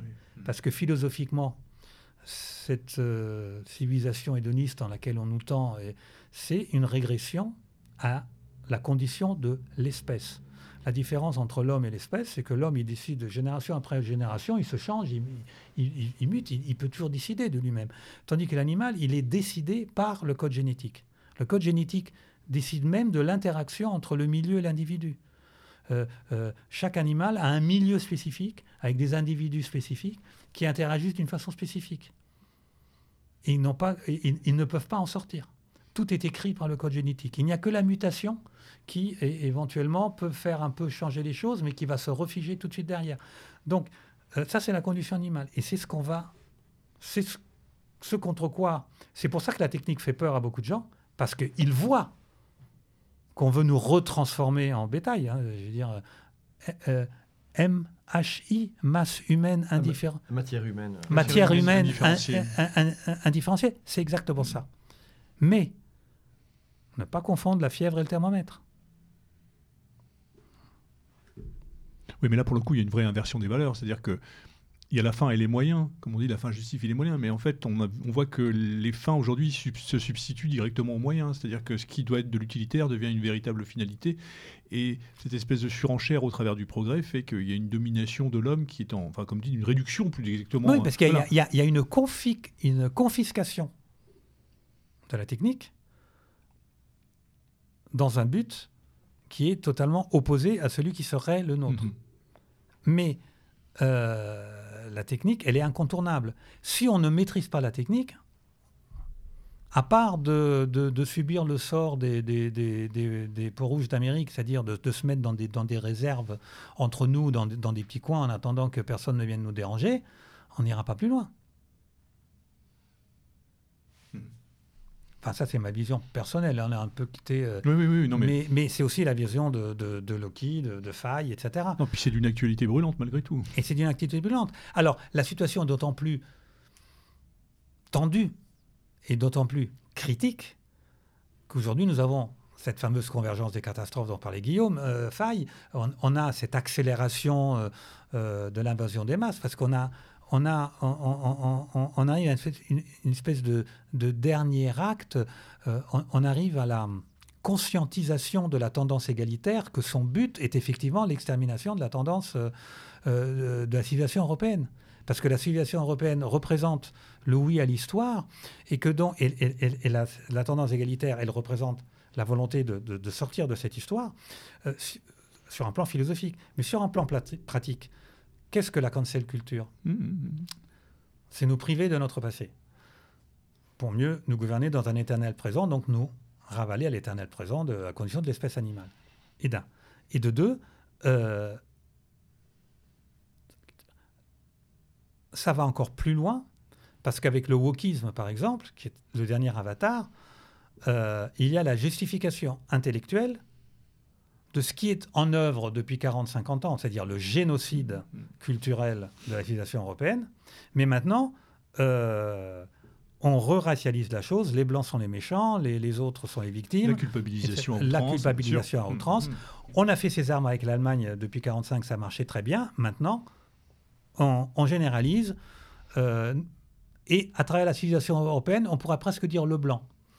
Mais euh, c'est un jeu ambigu parce que dans l'Occident d'aujourd'hui, qui n'est pas l'Occident chrétien, qui n'est pas l'Occident européen, qui est l'Occident américain, qu'on le veuille ou non, euh, d'ailleurs c'est ainsi qu'il est, est, défini. Donc nous, on peut toujours rêver de notre Occident, mais là, on peut faire des querelles de vocabulaire. Mais dans l'Occident d'aujourd'hui, vous avez toujours une élite qui se pense suffisamment forte pour instrumentaliser un certain nombre de, tendances. Il est vrai aussi que la tendance égalitaire, suite à l'émergence de la tendance surhumaniste, a pris conscience de son unité. Donc aujourd'hui, vous avez des alliances contre nature, euh, de la grande industrie avec des avec qui et avec Greenpeace avec les holocolis intégraux les Black Blocs et compagnie mais, qui sont les mais vous aviez déjà ça avec les prêtres ouvriers et, l'Église dans les années 70 après Vatican II etc donc mais, mais ça avance de plus en plus. Et donc des gens qui en théorie seraient devraient être opposés en réalité, tu, trouves qu'ils sont des alliés objectifs. D'ailleurs, ça va très loin.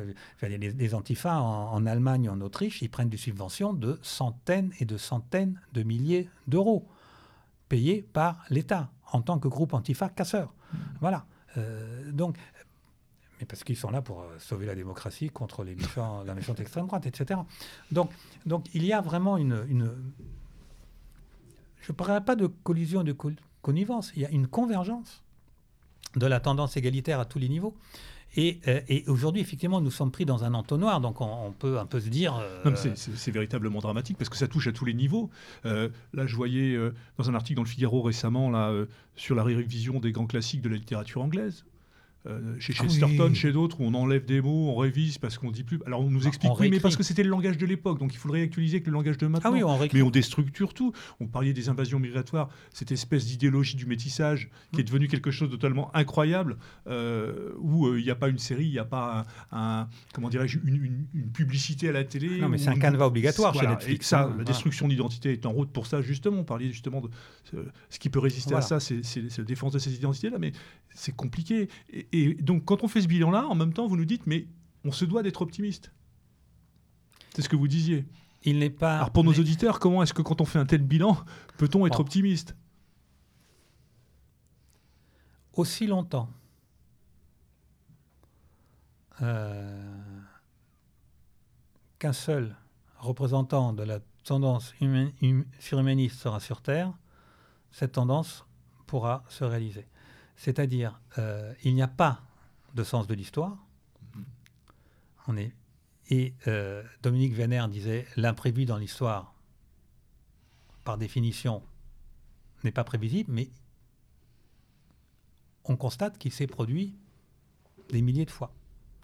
Donc, un, on peut compter sur l'imprévu, mais l'imprévu, ça se prépare. Parce que si vous n'êtes pas prêt au moment de l'imprévu, ça ne sert à rien. Qu'est-ce qui s'est passé Alors, on va faire une toute petite partie. Alors là, je, redescends de trois étages. Hein. On, va, être un peu plus euh, dans, le, régional. Allons en Italie. Qu'est-ce qui s'est passé quand quelqu'un comme Berlusconi a commencé à vouloir changer les choses? À chaque fois, il s'est pris un scud, on l'a traité de mafieux, il a été débarqué, après il est revenu, il a été redébarqué. Aujourd'hui, il est blanchi de tout, mais enfin bon. Euh, qu'est-ce qui s'est passé quand Salvini ensuite est arrivé au pouvoir? Il a été obligé de démissionner parce qu'il a, été coincé dans un coin, il n'a pas pu faire sa politique. Dans ces cas-là, il faut apprendre. Il faut continuer. Qu'est-ce qui se passe aujourd'hui? Aujourd'hui, vous avez Fratelli d'Italia, qui était un petit parti qui faisait 0,3%, enfin qui a, qui a, été créé, qui représentait 2% il y a 10 ans. Aujourd'hui, le premier parti d'Italie. Ils sont arrivés au pouvoir. Déjà, ils se sont imposés au sein de la coalition de centre-droit, dont ils étaient le petit, euh, le, petit qui vient avec nous parce qu'il parce nous fait le complément de voix dont on a besoin, et qui a pris le pouvoir à l'intérieur euh, à, de la coalition de centre-droit, mais qu'aujourd'hui est au gouvernement. Eh bien, quand vous avez des élections dans les deux régions les plus peuplées et les plus euh, significatives d'Italie, qui sont la Lombardie et le Latium, lequel Latium était à gauche depuis mmh. Belle lurette, vous avez non seulement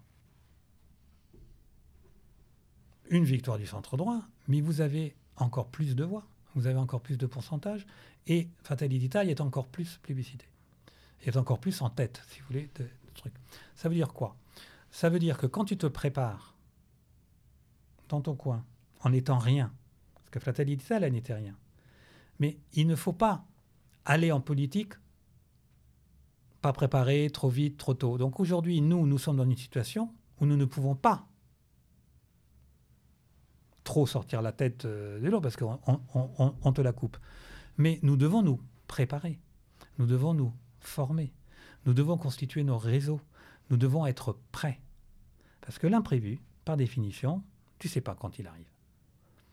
La chute du mur de Berlin, on a beau nous parler de Solidarność, de tout ce que tu veux, quand la chute du mur de Berlin arrive, moi, je l'ai vécu, euh, les larmes dans les yeux, tout de suite derrière, vous avez Thatcher, vous avez Reagan, vous avez Mitterrand qui disent Oh, l'Allemagne, on l'aime tellement que elle va rester deux parce qu'il faut mieux en avoir deux, hein, c'est la phrase de Malraux, etc. Euh, il n'est pas question qu'ils se réunifient avant peut-être 20-25 ans, mais là, on est, on est d'accord pour les accords douaniers entre les deux Allemagnes. Point barre. 11 mois après, l'Allemagne était réunifiée. Pourquoi? Parce que des gens comme Helmut Kohl, Dietrich Kensch,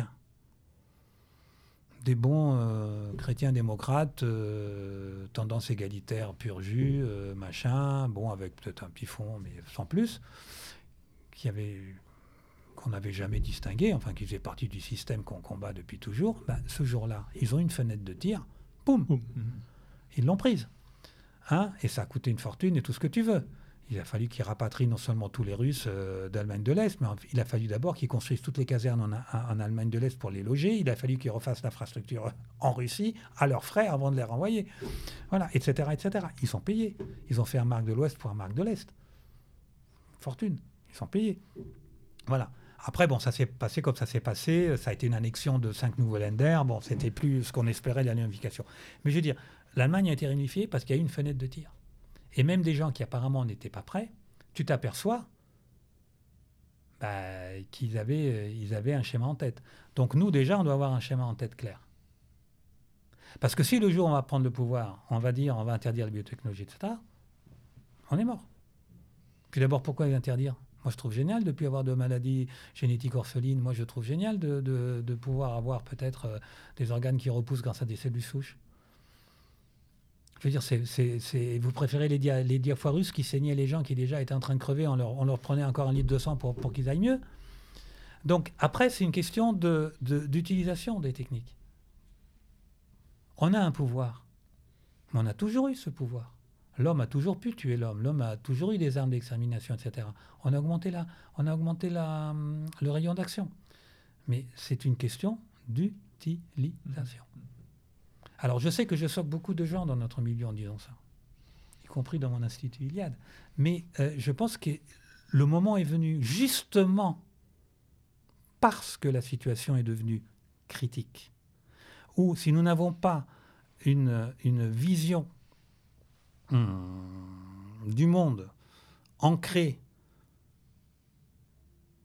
sur ce qui nous entoure et ce que nous devons affronter maîtriser, dominer, diriger, euh, adresser vers un objectif qui est le nôtre de la Renaissance souveraine, si on n'est pas capable de, de, comprendre comment fonctionne le monde aujourd'hui, comment vous voulez le faire renaître mmh. C'est impossible. Voilà. Antoine? Une réflexion par rapport à ça, peut-être Excusez-moi, hein, j'ai Non, non, non, non, mais c'est passionnant.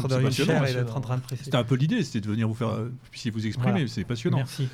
Antoine, une réflexion autour de cette notion de surhumanisme et de ce qui se joue et de ce qui se trame aujourd'hui? Mais en, en fait, pour rebondir sur, euh, sur la première la question que vous m'aviez posée euh, précédemment, donc sur la conception sphérique du temps. Oui, en parce fait, qu'on n'en a pas parlé encore. ju- justement, ça peut servir de, de, de, de- de continuité. De... Non, non, non, allez, je vous en prie, approchez-vous. si vous voulez. Pardon. Pardon. Voilà. Euh, on peut revenir justement sur cette question de la, conception sphérique du temps, qui, pour répondre à votre question précédente et pour, euh, prolonger un peu euh, ce que vient de dire Pierre-Luigi, c'est-à-dire que vous avez mentionné la, notion de progrès un peu plus tôt. Alors, la conception sphérique du temps représente au fond bah, la conception ouverte de l'histoire, un grand oui à l'histoire dont a parlé Pierre-Luigi par rapport aux conceptions précédentes. Alors évidemment, cette conception sphérique du temps de, de Giorgio Locchi, elle se fonde sur les réflexions de Nietzsche et en particulier sur la grande notion de l'éternel retour dont on parle assez souvent.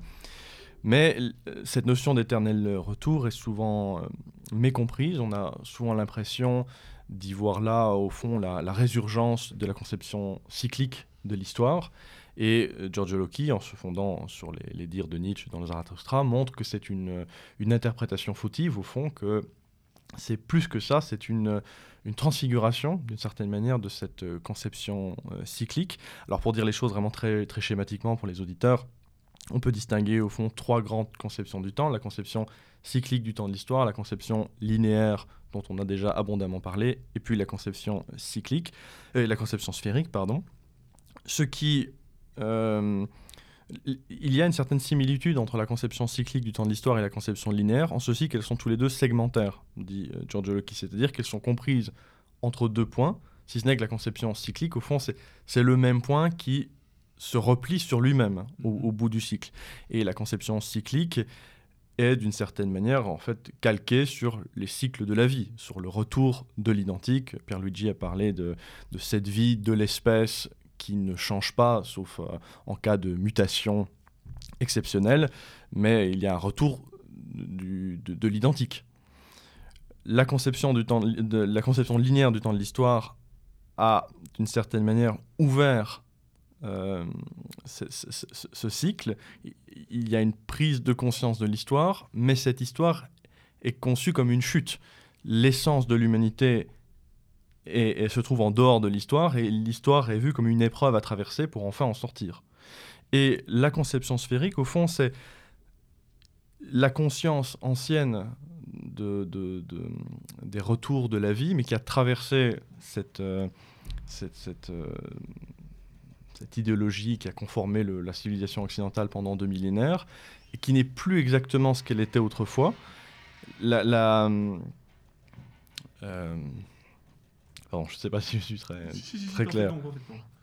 euh, et donc cette conception sphérique du temps de l'histoire euh, consiste en fait à euh, réside dans la, la conscience que l'histoire est ouverte et qu'on peut la qu'on fait qu'on peut faire évoluer la- qu'on peut faire se mouvoir la sphère dans de multiples directions par euh, la volonté humaine, mais en même temps comme l'image de la sphère est, est parlante, c'est-à-dire que le point va retourner à un point précédent, donc il y aura retour de situation similaire, retour du même en quelque sorte, mais pas retour de l'identique.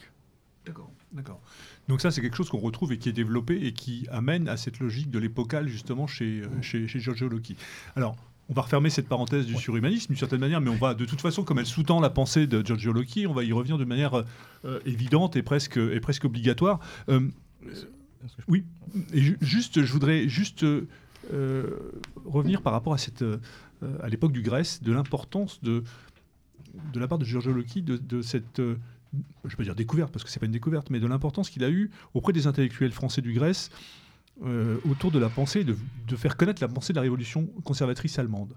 Euh, Qu'est-ce qui a amené justement dans la pensée du Grèce cette- l'importance qu'a pu amener Giorgio Locchi euh, au travers justement de la découverte de, la, de, la, de la révolution conservatrice allemande? Alors, euh, bon, là, à l'époque, j'étais quand même très jeune, hein, mais euh, donc je, je ne sais plus dans, sous quelle forme. Ce que je sais, c'est qu'effectivement, Bon, le livre de Moller n'a été traduit que. Enfin, le livre, La Révolution conservatrice. Moller. Mhm. Tardivement. en 1993, après la mort de mon père. Donc, c'est effectivement lui qui, a, qui a attiré beaucoup l'attention sur, sur les auteurs de la Révolution conservatrice. Euh, un ou deux étaient déjà lus, euh, je pense que des gens comme Vénère, etc., en avaient lu un ou deux, mais, mais sur l'ensemble du, du, mouvement, euh, c'était lui. en fait, dans, dans, ses travaux de formation, il a, il a effectivement fait des cycles Wagner, des cycles Nietzsche. Moi, je me souviens, ça c'était à la maison, mais il a, il a, il a, il a, il a eu beaucoup de de séances de formation sur pas mal d'auteurs, etc. Puis il, a eu l'occasion d'en écrire. Donc il y, a, y, a, deux textes, par exemple, dans, dans, Nouvelle École. Euh,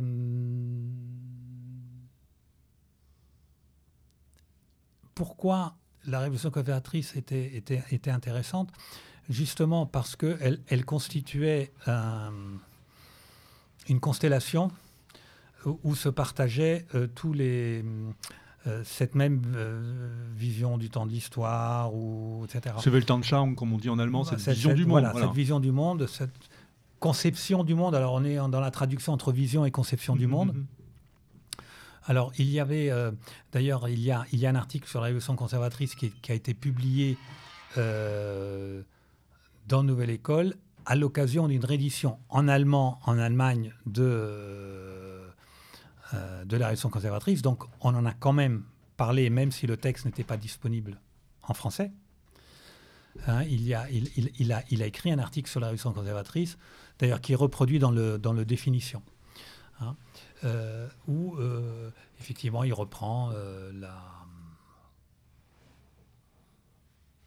la catégorisation de Moller révolution conservatrice en le corrigeant un peu, parce que Moller, euh, euh, justement, la révolution conservatrice, si vous voulez, euh, c'est un mouvement, on n'a pas parlé, on n'a pas défini, donc c'est pareil, c'est un mouvement qui comprend certes des penseurs, mais des économistes, des artistes, des hein. poètes, des musiciens, des hommes politiques, et, tout ça fait la révolution conservatrice.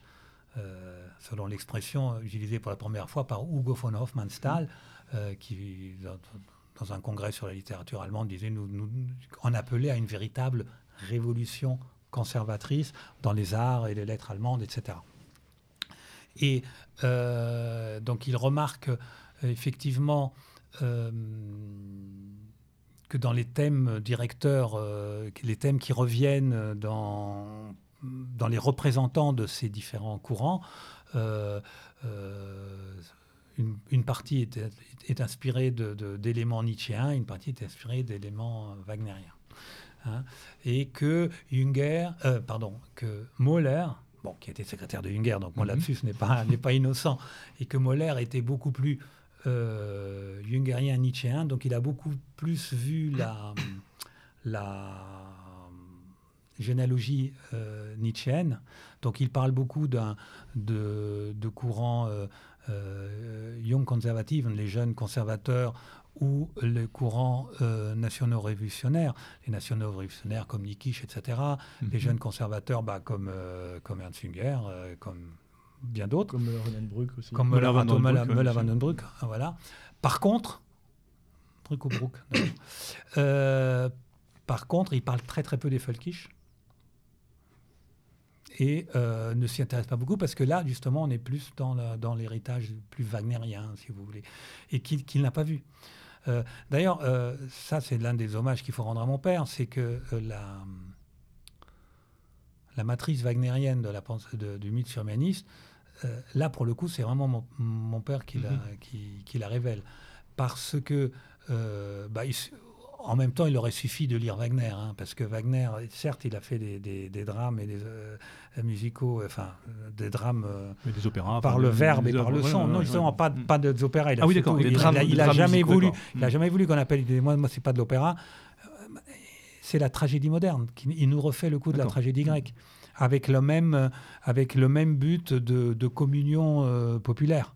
Hein, quand, quand, quand l'Athénien allait voir, allait voir Sophocle ou Échille, dans le siècle de Périclès, c'était parce que c'était tout Athènes qui communiait. C'était une communauté euh, euh, de chair et d'âme qui, communiait dans, la, la, la représentation de tragédie. D'ailleurs, c'était incarné par le cœur qui n'était autre que les Grecs eux-mêmes.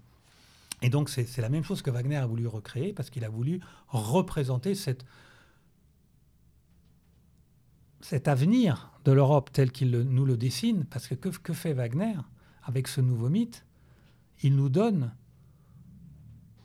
à nous et ça je peux le dire aujourd'hui après les dévoilements successifs, parce que Heidegger est venu, parce que la révolution concertiste est venue, parce que mon père est venu.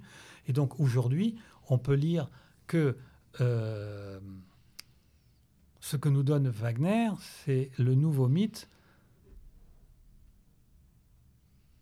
du, de, de l'homme, du nouvel homme, du nouveau type d'homme qui apparaît avec la domestication de la matière-énergie, exactement comme Homère, comme le Rig Veda, euh, comme la mythologie germanique, etc., ont donné le mythe fondateur de la civilisation européenne. Donc, euh, Vénère dit tout vient des Grecs, cette civilisation romaine vient des Grecs. Mais aujourd'hui, d'ailleurs, euh, je crois que c'est Karajan qui avait dit, non, je ne crois pas, je sais, Abel Karajan, lui, tenait Wagner pour plus grand qu'Homère mais, euh, mais il ne savait pas lui-même, euh, trop. Pourquoi? Mais Karajan, c'est quelqu'un, par exemple, qui a quitté Bayreuth, le nouveau Bayreuth des années 60, pour fonder le Festival de Pâques de Salzbourg, pour dire je veux représenter Wagner comme Wagner l'a voulu, parce que déjà, il y avait les mises en scène, les, les, déformations, les détournements euh, de l'œuvre euh, wagnérienne. Et donc, il, y a, il y a une volonté chez Wagner de créer euh, l'œuvre d'art de l'avenir, parce que pour lui, dans, dans, dans, son homme, c'est l'art qui deviendra la religion euh, euh, ultime de ce troisième homme. Hein, il y a eu la religion du deuxième homme, il y a, eu l'animisme pour le premier, etc. Donc, et après, c'est un projet parmi d'autres. Giorgio Locchi vous explique que la tendance féministe, c'est, elle est en devenir et qu'elle est re, le, mythe euh, surmaniste se recrée à chaque génération, dans chaque conscience, dans chaque façon. Hein. La façon dont Maurras l'a vu n'est pas la façon dont D'Annunzio l'a vu, dont les futuristes l'ont vu, etc., etc. Donc, euh, et ça se recrée, et, ou, même politiquement, euh, etc. Donc, à chaque fois, il prend des formes nouvelles, mais la matrice est la même, la vision de la volonté de régénération de l'histoire est la même on parle euh, de mythe, c'est une notion essentielle dans la pensée de Giorgio Locchi. Je voudrais qu'Antoine, parce qu'il donne une excellente définition du mythe dans le livre, enfin en bas de page, mhm. en, spécifiant que ce n'est pas péjoratif justement. C'est peut-être important pour nos auditeurs de, replacer ce qu'est le mythe, la, notion de mythe chez Giorgio Locchi. Bah, en, fait, on pourrait euh, citer euh, Giorgio, Locchi lui-même qui, dit que le mythe est l'expression d'une conception du monde nouvelle qui, se base sur l'origine, une conception nouvelle originaire et originale, en même temps que la désignation d'une fin. Et c'est ça qui est important, c'est que le mythe, en effet, n'est pas euh, simplement un, fatras mm-hmm. religieux qui un fatras de, superstition quelconque, c'est quelque chose qui conforme un langage nouveau et qui conforme tout un ensemble d'une vision du monde. Qui le structure, en fait. Qui le structure. Mhm. Quand on parle du mythe euh, chrétien, à l'origine de la tendance égalitaire, c'est même pas pour dire que ce sont des fables ou ce genre de choses, c'est vraiment pour dire que il y a une, que, que, que la conception mythique qui s'est élaborée dans la religion chrétienne structure tout ce qui est venu ensuite, tout ce qui s'est sécularisé. On a parlé du marxisme tout à l'heure, de la réforme protestante, du wokisme, etc. C'est ça qu'il faut entendre par cette notion de, de mythe. C'est comme une, une image qui se présente sans aucune médiation de l'origine et de ce vers quoi cette origine tend en fait. D'accord. Ce, travail sur l'histoire, sur l'époque, justement, en, en, termes de finalité, sur la révolution conservatrice allemande, il ne le dissociait pas ou pas du tout, et d'ailleurs il s'est un peu affronté là-dessus, je crois, sur ce qu'était le national-socialisme et le fascisme. Il a travaillé sur cette idée-là. En quoi est-ce que ça, peut, ça pourrait représenter un modèle politique, justement, ce fascisme ou ce national-socialisme dans, cette idée de surhumanisme? Il a travaillé là-dessus, et d'ailleurs je crois qu'il s'est un peu affronté avec, avec certains penseurs du Grèce là-dessus. Il y, y a, deux choses. En fait, il y a, y a deux choses. Euh, juste pour, pour, finir le mythe, le mythe, mhm. c'est simplement, il, il, est, il est défini par mon père. Il dit attention, moi, euh, dans, dans mythe, je, je, prends cette définition-là, donc je ne suis plus dans, euh, la mémoire des origines, etc. Donc le mythe, en fait, c'est la façon dont une nouvelle tendance apparaît. Parce qu'elle ne peut pas apparaître autrement que sous cette forme mythique. Parce que dès qu'une nouvelle tendance apparaît, elle est confrontée à la nécessité de s'exprimer. Or, pour s'exprimer, elle n'a pas d'outils. Parce que les outils qui existent, puisque nous sommes des humains et nous nous exprimons par le verbe, ils sont conformés par une autre logique qui est celle de la tendance qui est en vigueur, si vous voulez. De même, euh, quand, le mythe chrétien apparaît, vous avez la tendance païenne, qui est en fin de cycle, tout ce que vous voulez, mais euh, dont le vocabulaire ne, va pas. Donc, on est dans, dans l'image, comme disait Antoine. Les light builders. Les light builders, l'image conductrice, hein, l'image évocatrice et, euh, et qui provoque le ressenti chez ceux qui sont dans cette tendance. Et, ça sera la même chose, et c'est plus observable parce que c'est plus proche de nous, avec le mythe surhumaniste, qui ne peut pas s'exprimer dans le verbe existant, parce qu'il est conformé par un autre logos, logos c'est le verbe, hein, et qui donc va, faire appel à des, images. C'est pour ça que euh, euh, Wagner te le représente, mais que, Nietzsche va le formuler poétiquement autant que philosophiquement, finalement. Hein, la sphère du là, etc. C'est quand même une expression poétique. Et euh, Heidegger, qui lui voudra donner euh, une expression philosophique classique, finalement, à cette, euh, vision du monde, se voit dans l'obligation de dynamiter la langue existante, conformée par un autre logos, et de la, recréer en partant des de l'étymologie. Euh, des mots, etc. Ce qui est très bien, mais ce qui fait qu'il devient extrêmement difficile à lire et pratiquement impossible à traduire, surtout quand ce sont des existentialistes et pas des surhumanistes qui le traduisent. Donc ils vont déjà l'interpréter en, le traduisant. Donc, euh, mon père a fait un autre choix. C'est pour ça qu'il y a multiplicité de guillemets, d'italiques, etc. Parce qu'à chaque fois qu'il va définir des termes, euh, le guillemet, l'italique, etc., ça signifie attention, c'est pas le sens habituel, c'est le sens que je vous ai dit tout à l'heure ou que je suis en train de vous dire. Bon, je ferme la parenthèse. Et donc le mythe, euh, euh, ce n'est plus euh, la fable des origines, la mentalité avant qu'il y ait la logique. Donc en gros, du premier homme par rapport au deuxième, il n'y a pas cette idée d'amélioration continue, progressive, etc. Donc, le mythe, c'est opérationnel, c'est comme ça que ça paraît, parce que ça ne peut pas se dire autrement. Donc, et comme dira Maître Eckhart, euh, qui avait déjà des étincelles dans l'âme, et puis comme le reprendront d'autres après, ce discours ne s'adresse qu'à celui qui le porte déjà mhm. au fond de son cœur. Parce que effectivement, ça te parle, mais tu as du mal à l'exprimer. Tu as du mal à trouver les mots. Parce que les mots qui sont à ta disposition ne sont pas les bons. Pourquoi on dit, parle de révolution conservatrice? Parce que c'est une contradiction inutile dans le, dans le logos actuellement en vigueur. Ou tu es conservateur, ou tu es révolutionnaire. Comment tu peux être les deux? Et c'est pour ça que les autres vont dire c'est c'est de l'irrationalisme, etc., etc. Parce que ça rentre pas dans leur raison, parce que pour eux, il y en a qu'une.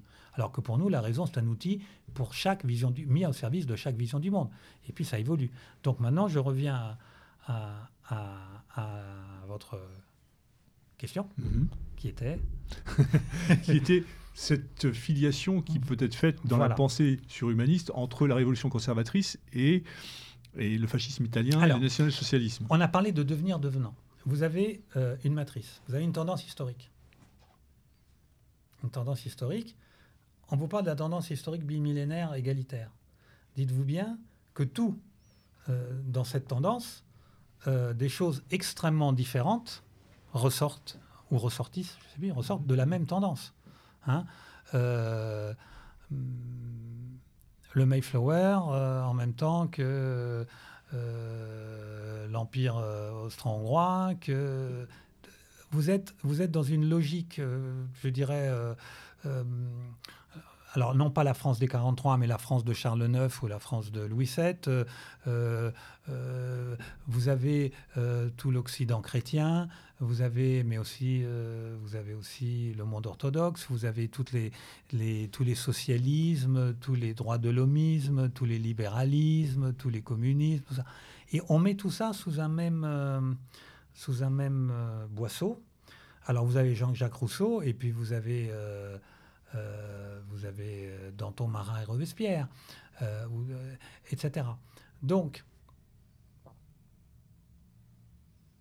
que dire du fascisme, du national-socialisme, si ce n'est enfoncer des portes ouvertes? Il est évident qu'il s'agit là des deux premières tentatives de réalisation politique inspirées par le mythe surhumaniste.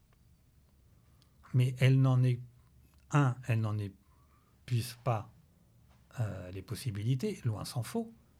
En plus, elle est toute première.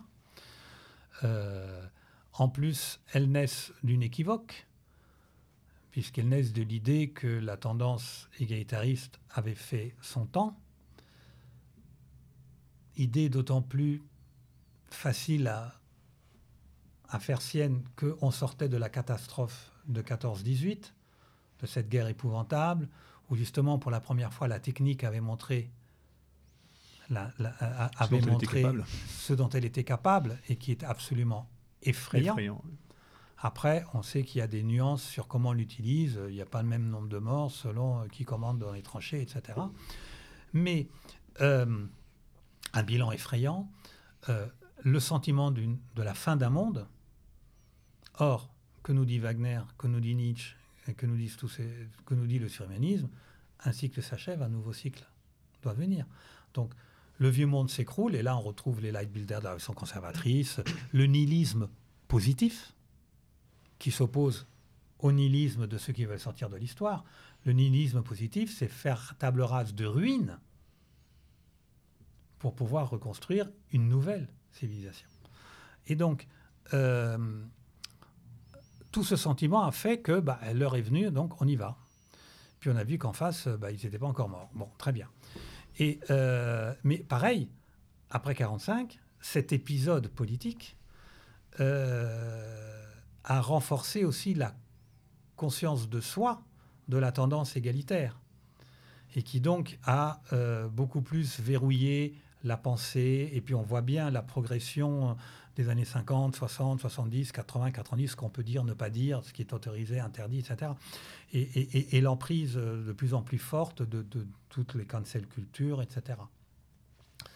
Mais la cancel culture dont nous on se plaint aujourd'hui, elle a été imposée à l'Allemagne dès 45. Bien sûr. Mhm.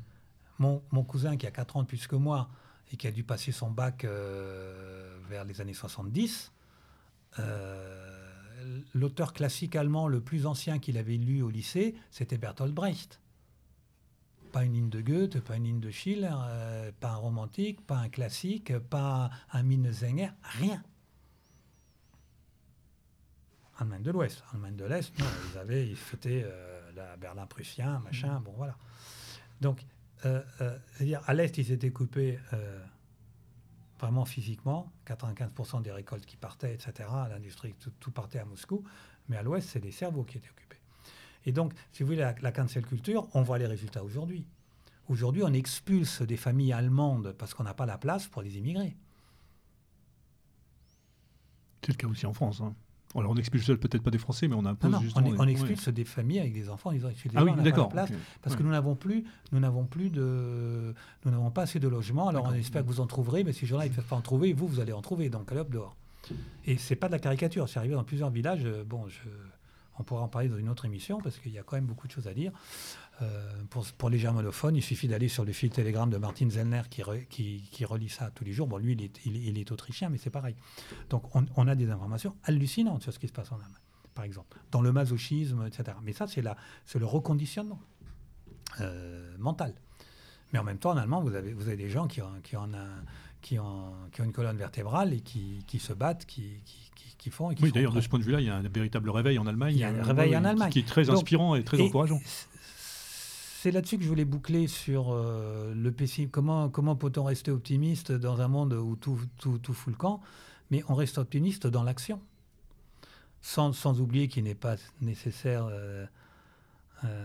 d'espérer pour entreprendre, ni de réussir pour persévérer, mmh, mmh, n'est-ce pas mmh. Alors, est-ce que c'est Guillaume d'Orange Est-ce que bon, peu importe.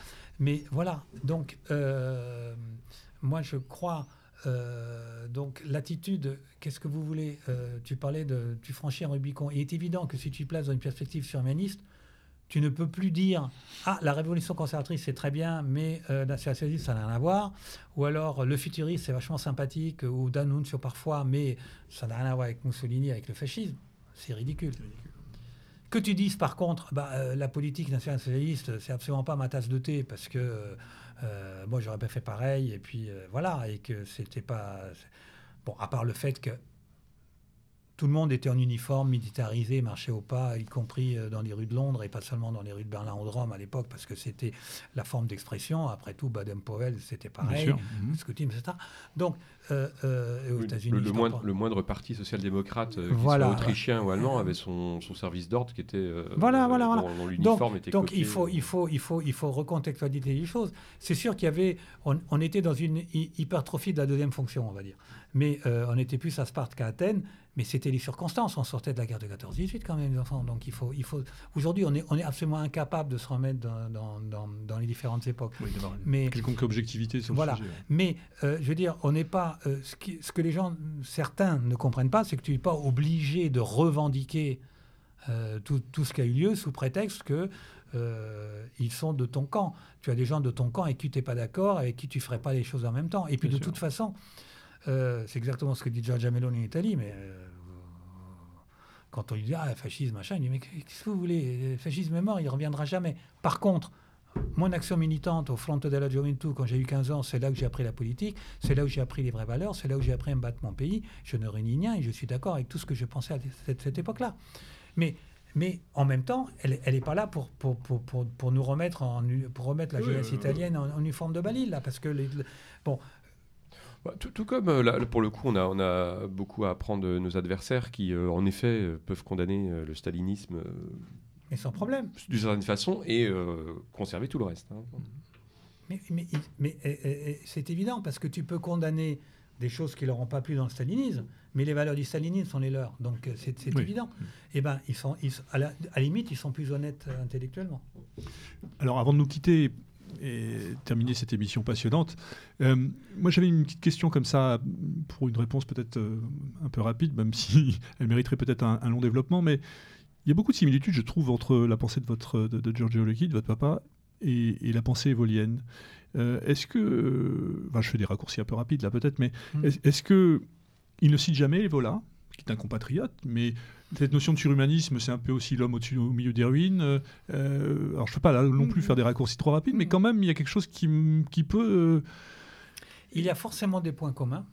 Euh, mais pour lui, Evola était vraiment fulkish, si on veut reprendre mhm, la, la, la, nomenclature de la réaction conservatrice. Alors, on la retrouvera dans, dans la définition. Je fais l'article pour le livre parce qu'on n'a pas le temps de, de, s'étendre. Euh, donc c'est une, une, aspiration populaire enracinée, etc.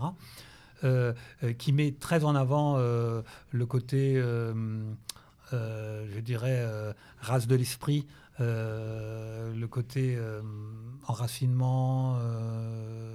mais il y a le même attachement à l'identité européenne, malgré tout. Ah, bah, fondamentalement, Bien sûr. absolument.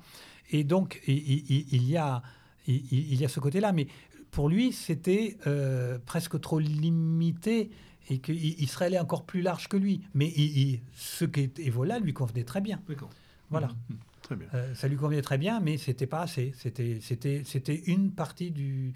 Si vous voulez, mon père euh, s'est toujours refusé à, choisir entre différentes tendances qui sont les nôtres à l'interne.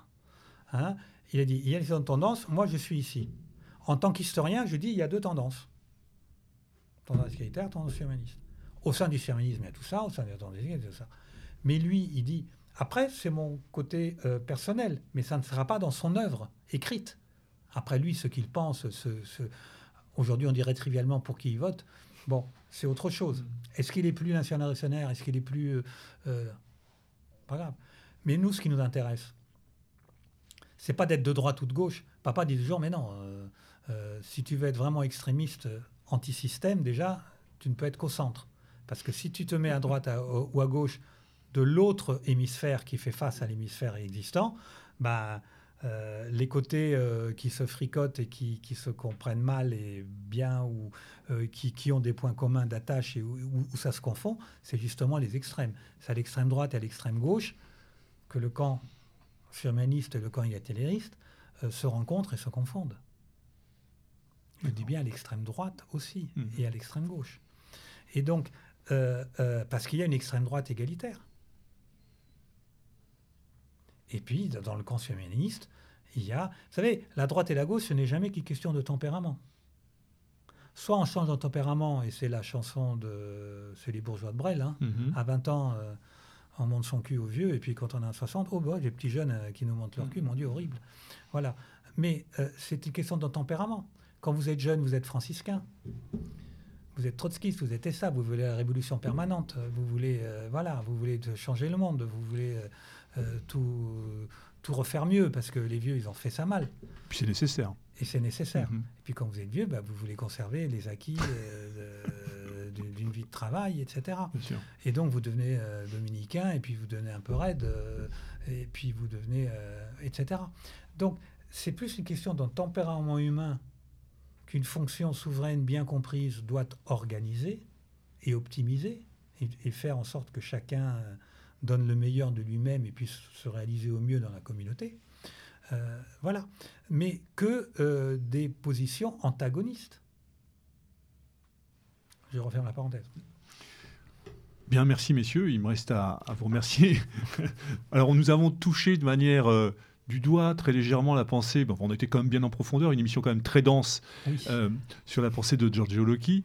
il reste à inviter nos auditeurs donc à, à découvrir ces deux ouvrages en composition de la Nouvelle Librairie. Euh, euh, Wagner Nietzsche et le mythe surhumaniste, on en a parlé longuement, mais c'était vraiment fondamental, c'était important de le faire, puisque ça résume quand même de manière très très euh, nécessaire et importante la pensée de Giorgio Loki. Cet ouvrage également, Définition, qui est un recueil, un recueil d'articles, notamment de Nouvelle École, mais pas que. Alors moi j'ai été, j'ai lu, je l'ai lu, j'en ai lu pas mal, mais Mythe et communauté m'a bouleversé, littéralement, j'ai trouvé ça extraordinaire, mais vraiment euh, tout à l'heure, euh, Antoine parlait de choc, mais j'avoue que là. Euh, Alors, mythe et communauté, c'est pas un écrit. Non, c'est une conférence au Grèce, je crois. Hein. Bah, c'est un colloque, du Grèce.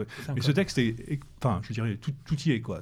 Bah, Alors, avant, de se quitter, donc, nous invitons nos, auditeurs, bien évidemment, à, se procurer rapidement ces ouvrages. Juste un petit mot, Antoine, sur la, votre chaîne Egonon, parce que je pense qu'il est important que vous puissiez dire que c'est une chaîne euh, c'est un travail conséquent. Les vidéos sont disponibles, certaines à la demande, mais d'autres euh, sous forme de paiement, et que vous avez besoin d'être aidé, comme nous, comme Méridien Zéro, mais vous, tout ce travail de vidéo, tout ce travail de, de, réflexion autour d'auteurs très divers, hein, ça va euh, d'auteurs du Moyen Âge, des travaillé sur Igasset, vous avez travaillé également ben sur, sur Giorgio Loki, mais c'était sur... Thomas Daquin, je ne sais plus sur lequel vous avez travaillé. J'en ai, fait une aussi sur Thomas Daquin, en effet, pour mon espace privé. Donc c'est vraiment très très large au niveau de la pensée. Nicolas Berdiaïev, voilà, euh, également. Donc pouvez nous en dire deux mots s'il vous plaît Donc l'adresse ah. déjà, www.egonon. Euh, oui, ego-non.com, donc ça c'est mhm. mon site internet. J'ai donc, comme vous l'avez dit, une chaîne YouTube publique une chaîne de philosophie politique principalement, euh, dans laquelle je parle de, penseurs, de, philosophes, qui sont à mon sens extrêmement importants pour, pour nourrir notre réflexion. Et comme vous l'avez dit également, je propose euh, des vidéos supplémentaires, euh, environ, environ deux ou trois par mois, sur un espace privé. Et donc pour cela, donc, vous pouvez découvrir tout ça sur, sur mon site internet. Voilà. Donc, et c'est important parce que votre travail a besoin d'être soutenu, c'est un travail important, c'est un travail euh, nécessaire. Moi, je, dois dire qu'on y apprend énormément de choses. On a besoin de pouvoir se nourrir et votre chaîne YouTube participe justement à cette nourriture nécessaire. Ah bah, c'est très gentil. Non, je ne dis pas ça par flatterie parce que je, je dis avec vraiment beaucoup de sincérité. Euh, Pierre Luigi, merci. Est-ce qu'il y a des projets d'édition, des choses qui sont en cours? Antoine aurait pu aussi nous en parler peut-être Oui, oui, en fait en ce qui concerne d'autres œuvres de mon père, par exemple, On marche la main dans la main avec Antoine. Hein, mhm. donc, euh, euh, oui, euh, l'Institut Iliade prévoit aussi de, publier d'autres ouvrages. Il y a en particulier un ouvrage sur Heidegger qui, qui va sortir en Italie d'ici un mois et qu'on qu'on espère sortir l'année prochaine, je crois. Mais ça, nous, nous, comptons faire ça pour l'année voilà. Un essai qui a été retrouvé récemment, en fait. Alors, ah oui, d'accord. En fait, c'est une histoire encore abracadabrantesque, comme dirait l'ancien président de la République défunt. Euh, mon père est mort au moment de. Bah, je ne sais pas si j'ai encore deux. Je vous en prie, faites. au moment de la mort de mon père, le matin même, il dit à ma, il, il dit à ma mère J'ai enfin fini d'écrire sur les autres. Donc, c'est les livres sur Heidegger. Euh, je vais enfin pouvoir me consacrer à mon œuvre. Bon. Et puis, euh, il est mort ce jour-là. Bon. Donc, il y a des choses qu'il n'a pas eu le temps d'écrire. Voilà. Mais ce livre sur Heidegger, on l'a cherché. On l'a jamais trouvé. Et il y a, il y a maintenant trois ans, on trouve une petite boîte en bois, genre euh, que, que, je lui avais offert pour une fête des pères quand j'avais 8 ans, ou, ma sœur, je ne sais pas. Et dedans, il y a des petites mini-disquettes euh, floppy euh, qui correspondaient à des machines des années 80 qui, qui n'avaient pas de mémoire. Donc, il, ne marchaient que dans la machine elle-même, enfin que dans un relais de machine. Il a fallu retrouver sa machine à lui, la remettre en état, mettre les disquettes dedans, voir si ça marchait, ça marchait pas. Il a fallu refaire tous les condensations. Enfin, on a mis plus d'un an et demi à ressortir ce qu'il y avait dans les disquettes. Et donc, on avait retrouvé le livre sur Heidegger. Euh, sauf que malheureusement, on s'est aperçu qu'il manquait des disquettes, donc il, manquait la fin. Mais, mais, il y a déjà énormément de choses. Il a écrit un autre essai sur Heidegger qu'on va publier aussi, puis, puis d'autres choses. Euh, on va certainement faire un, mix sur euh, Heidegger de, textes de mon père et de, textes de Guillaume Fay. Ah oui, d'accord. Oui.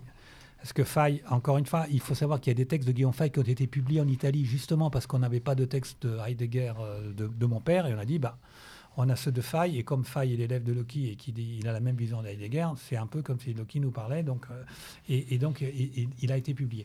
Et en fait, euh, donc tout ça, ça va sortir euh, peut-être aussi l'année prochaine ensemble. Et puis, il y a d'autres, il y a d'autres livres aussi. On, sortira certainement un jour. On reste, on reste vigilant, on reste à l'écoute. Euh, signaler également le prochain colloque de l'Iliade. je ne sais pas s'il reste encore des places, j'en doute, mais bon, bref, le 15 avril 2023, il, reste encore des places, de 10h à 19h. oui, oui, parce que on garde. Oui, oui, je crois que bon, là, on est, on est encore à un mois et demi. Il ne faut pas exagérer. Il reste encore des places. Et donc, mais il y en a déjà effectivement. Beaucoup, je crois parce que l'année dernière, c'était parti très très vite. Hein, il me semblait bien aussi que. alors l'année dernière, c'est parti très très vite. On a, on a, on a dû arrêter. Euh, y a, on, on, a dû arrêter de les vendre par, par euh, Sur Internet. anticipation par Internet parce que il y, a une capacité. Donc cette année, on a doublé la capacité des stands, etc. On a fait en sorte de pouvoir accueillir plus de monde parce qu'effectivement, j'entends beaucoup de gens qui disent qu'ils vont venir. bien sûr. Donc ça se tient toujours, comme toujours, à la Maison de la Chimie, rue Saint-Dominique à, Paris, avec comme thématique cette année, face au déclin anthropologique, vivre en européen. C'est je dirais que ça rejoint parfaitement notre discussion de ce soir. En tout cas, il me reste à vous remercier pour cette émission passionnante. Donc nous invitons tous nos auditeurs à se procurer rapidement ces deux ouvrages pour pouvoir découvrir plus avant et de manière beaucoup plus pratique la pensée de Giorgio Loki. J'espère que nous aurons donné envie justement de, de commencer une formation, de parachever une formation en cours, en tout cas la richesse de cette pensée, cette pensée qui nous tient à cœur, qui nous anime. Un grand merci messieurs. Jean-Louis, peut-être le mot de la fin? Euh, non, non, rien de. Rien, tout va bien oui, Non, non, rien de plus. On à bientôt pour de nouvelles aventures bah, Clairement, tout à fait. Alors, comme il est de coutume chez nous, quand on termine l'émission, puisque c'est la flibuste qui parle à l'abordage. Et pas de quartier. Salut à tous.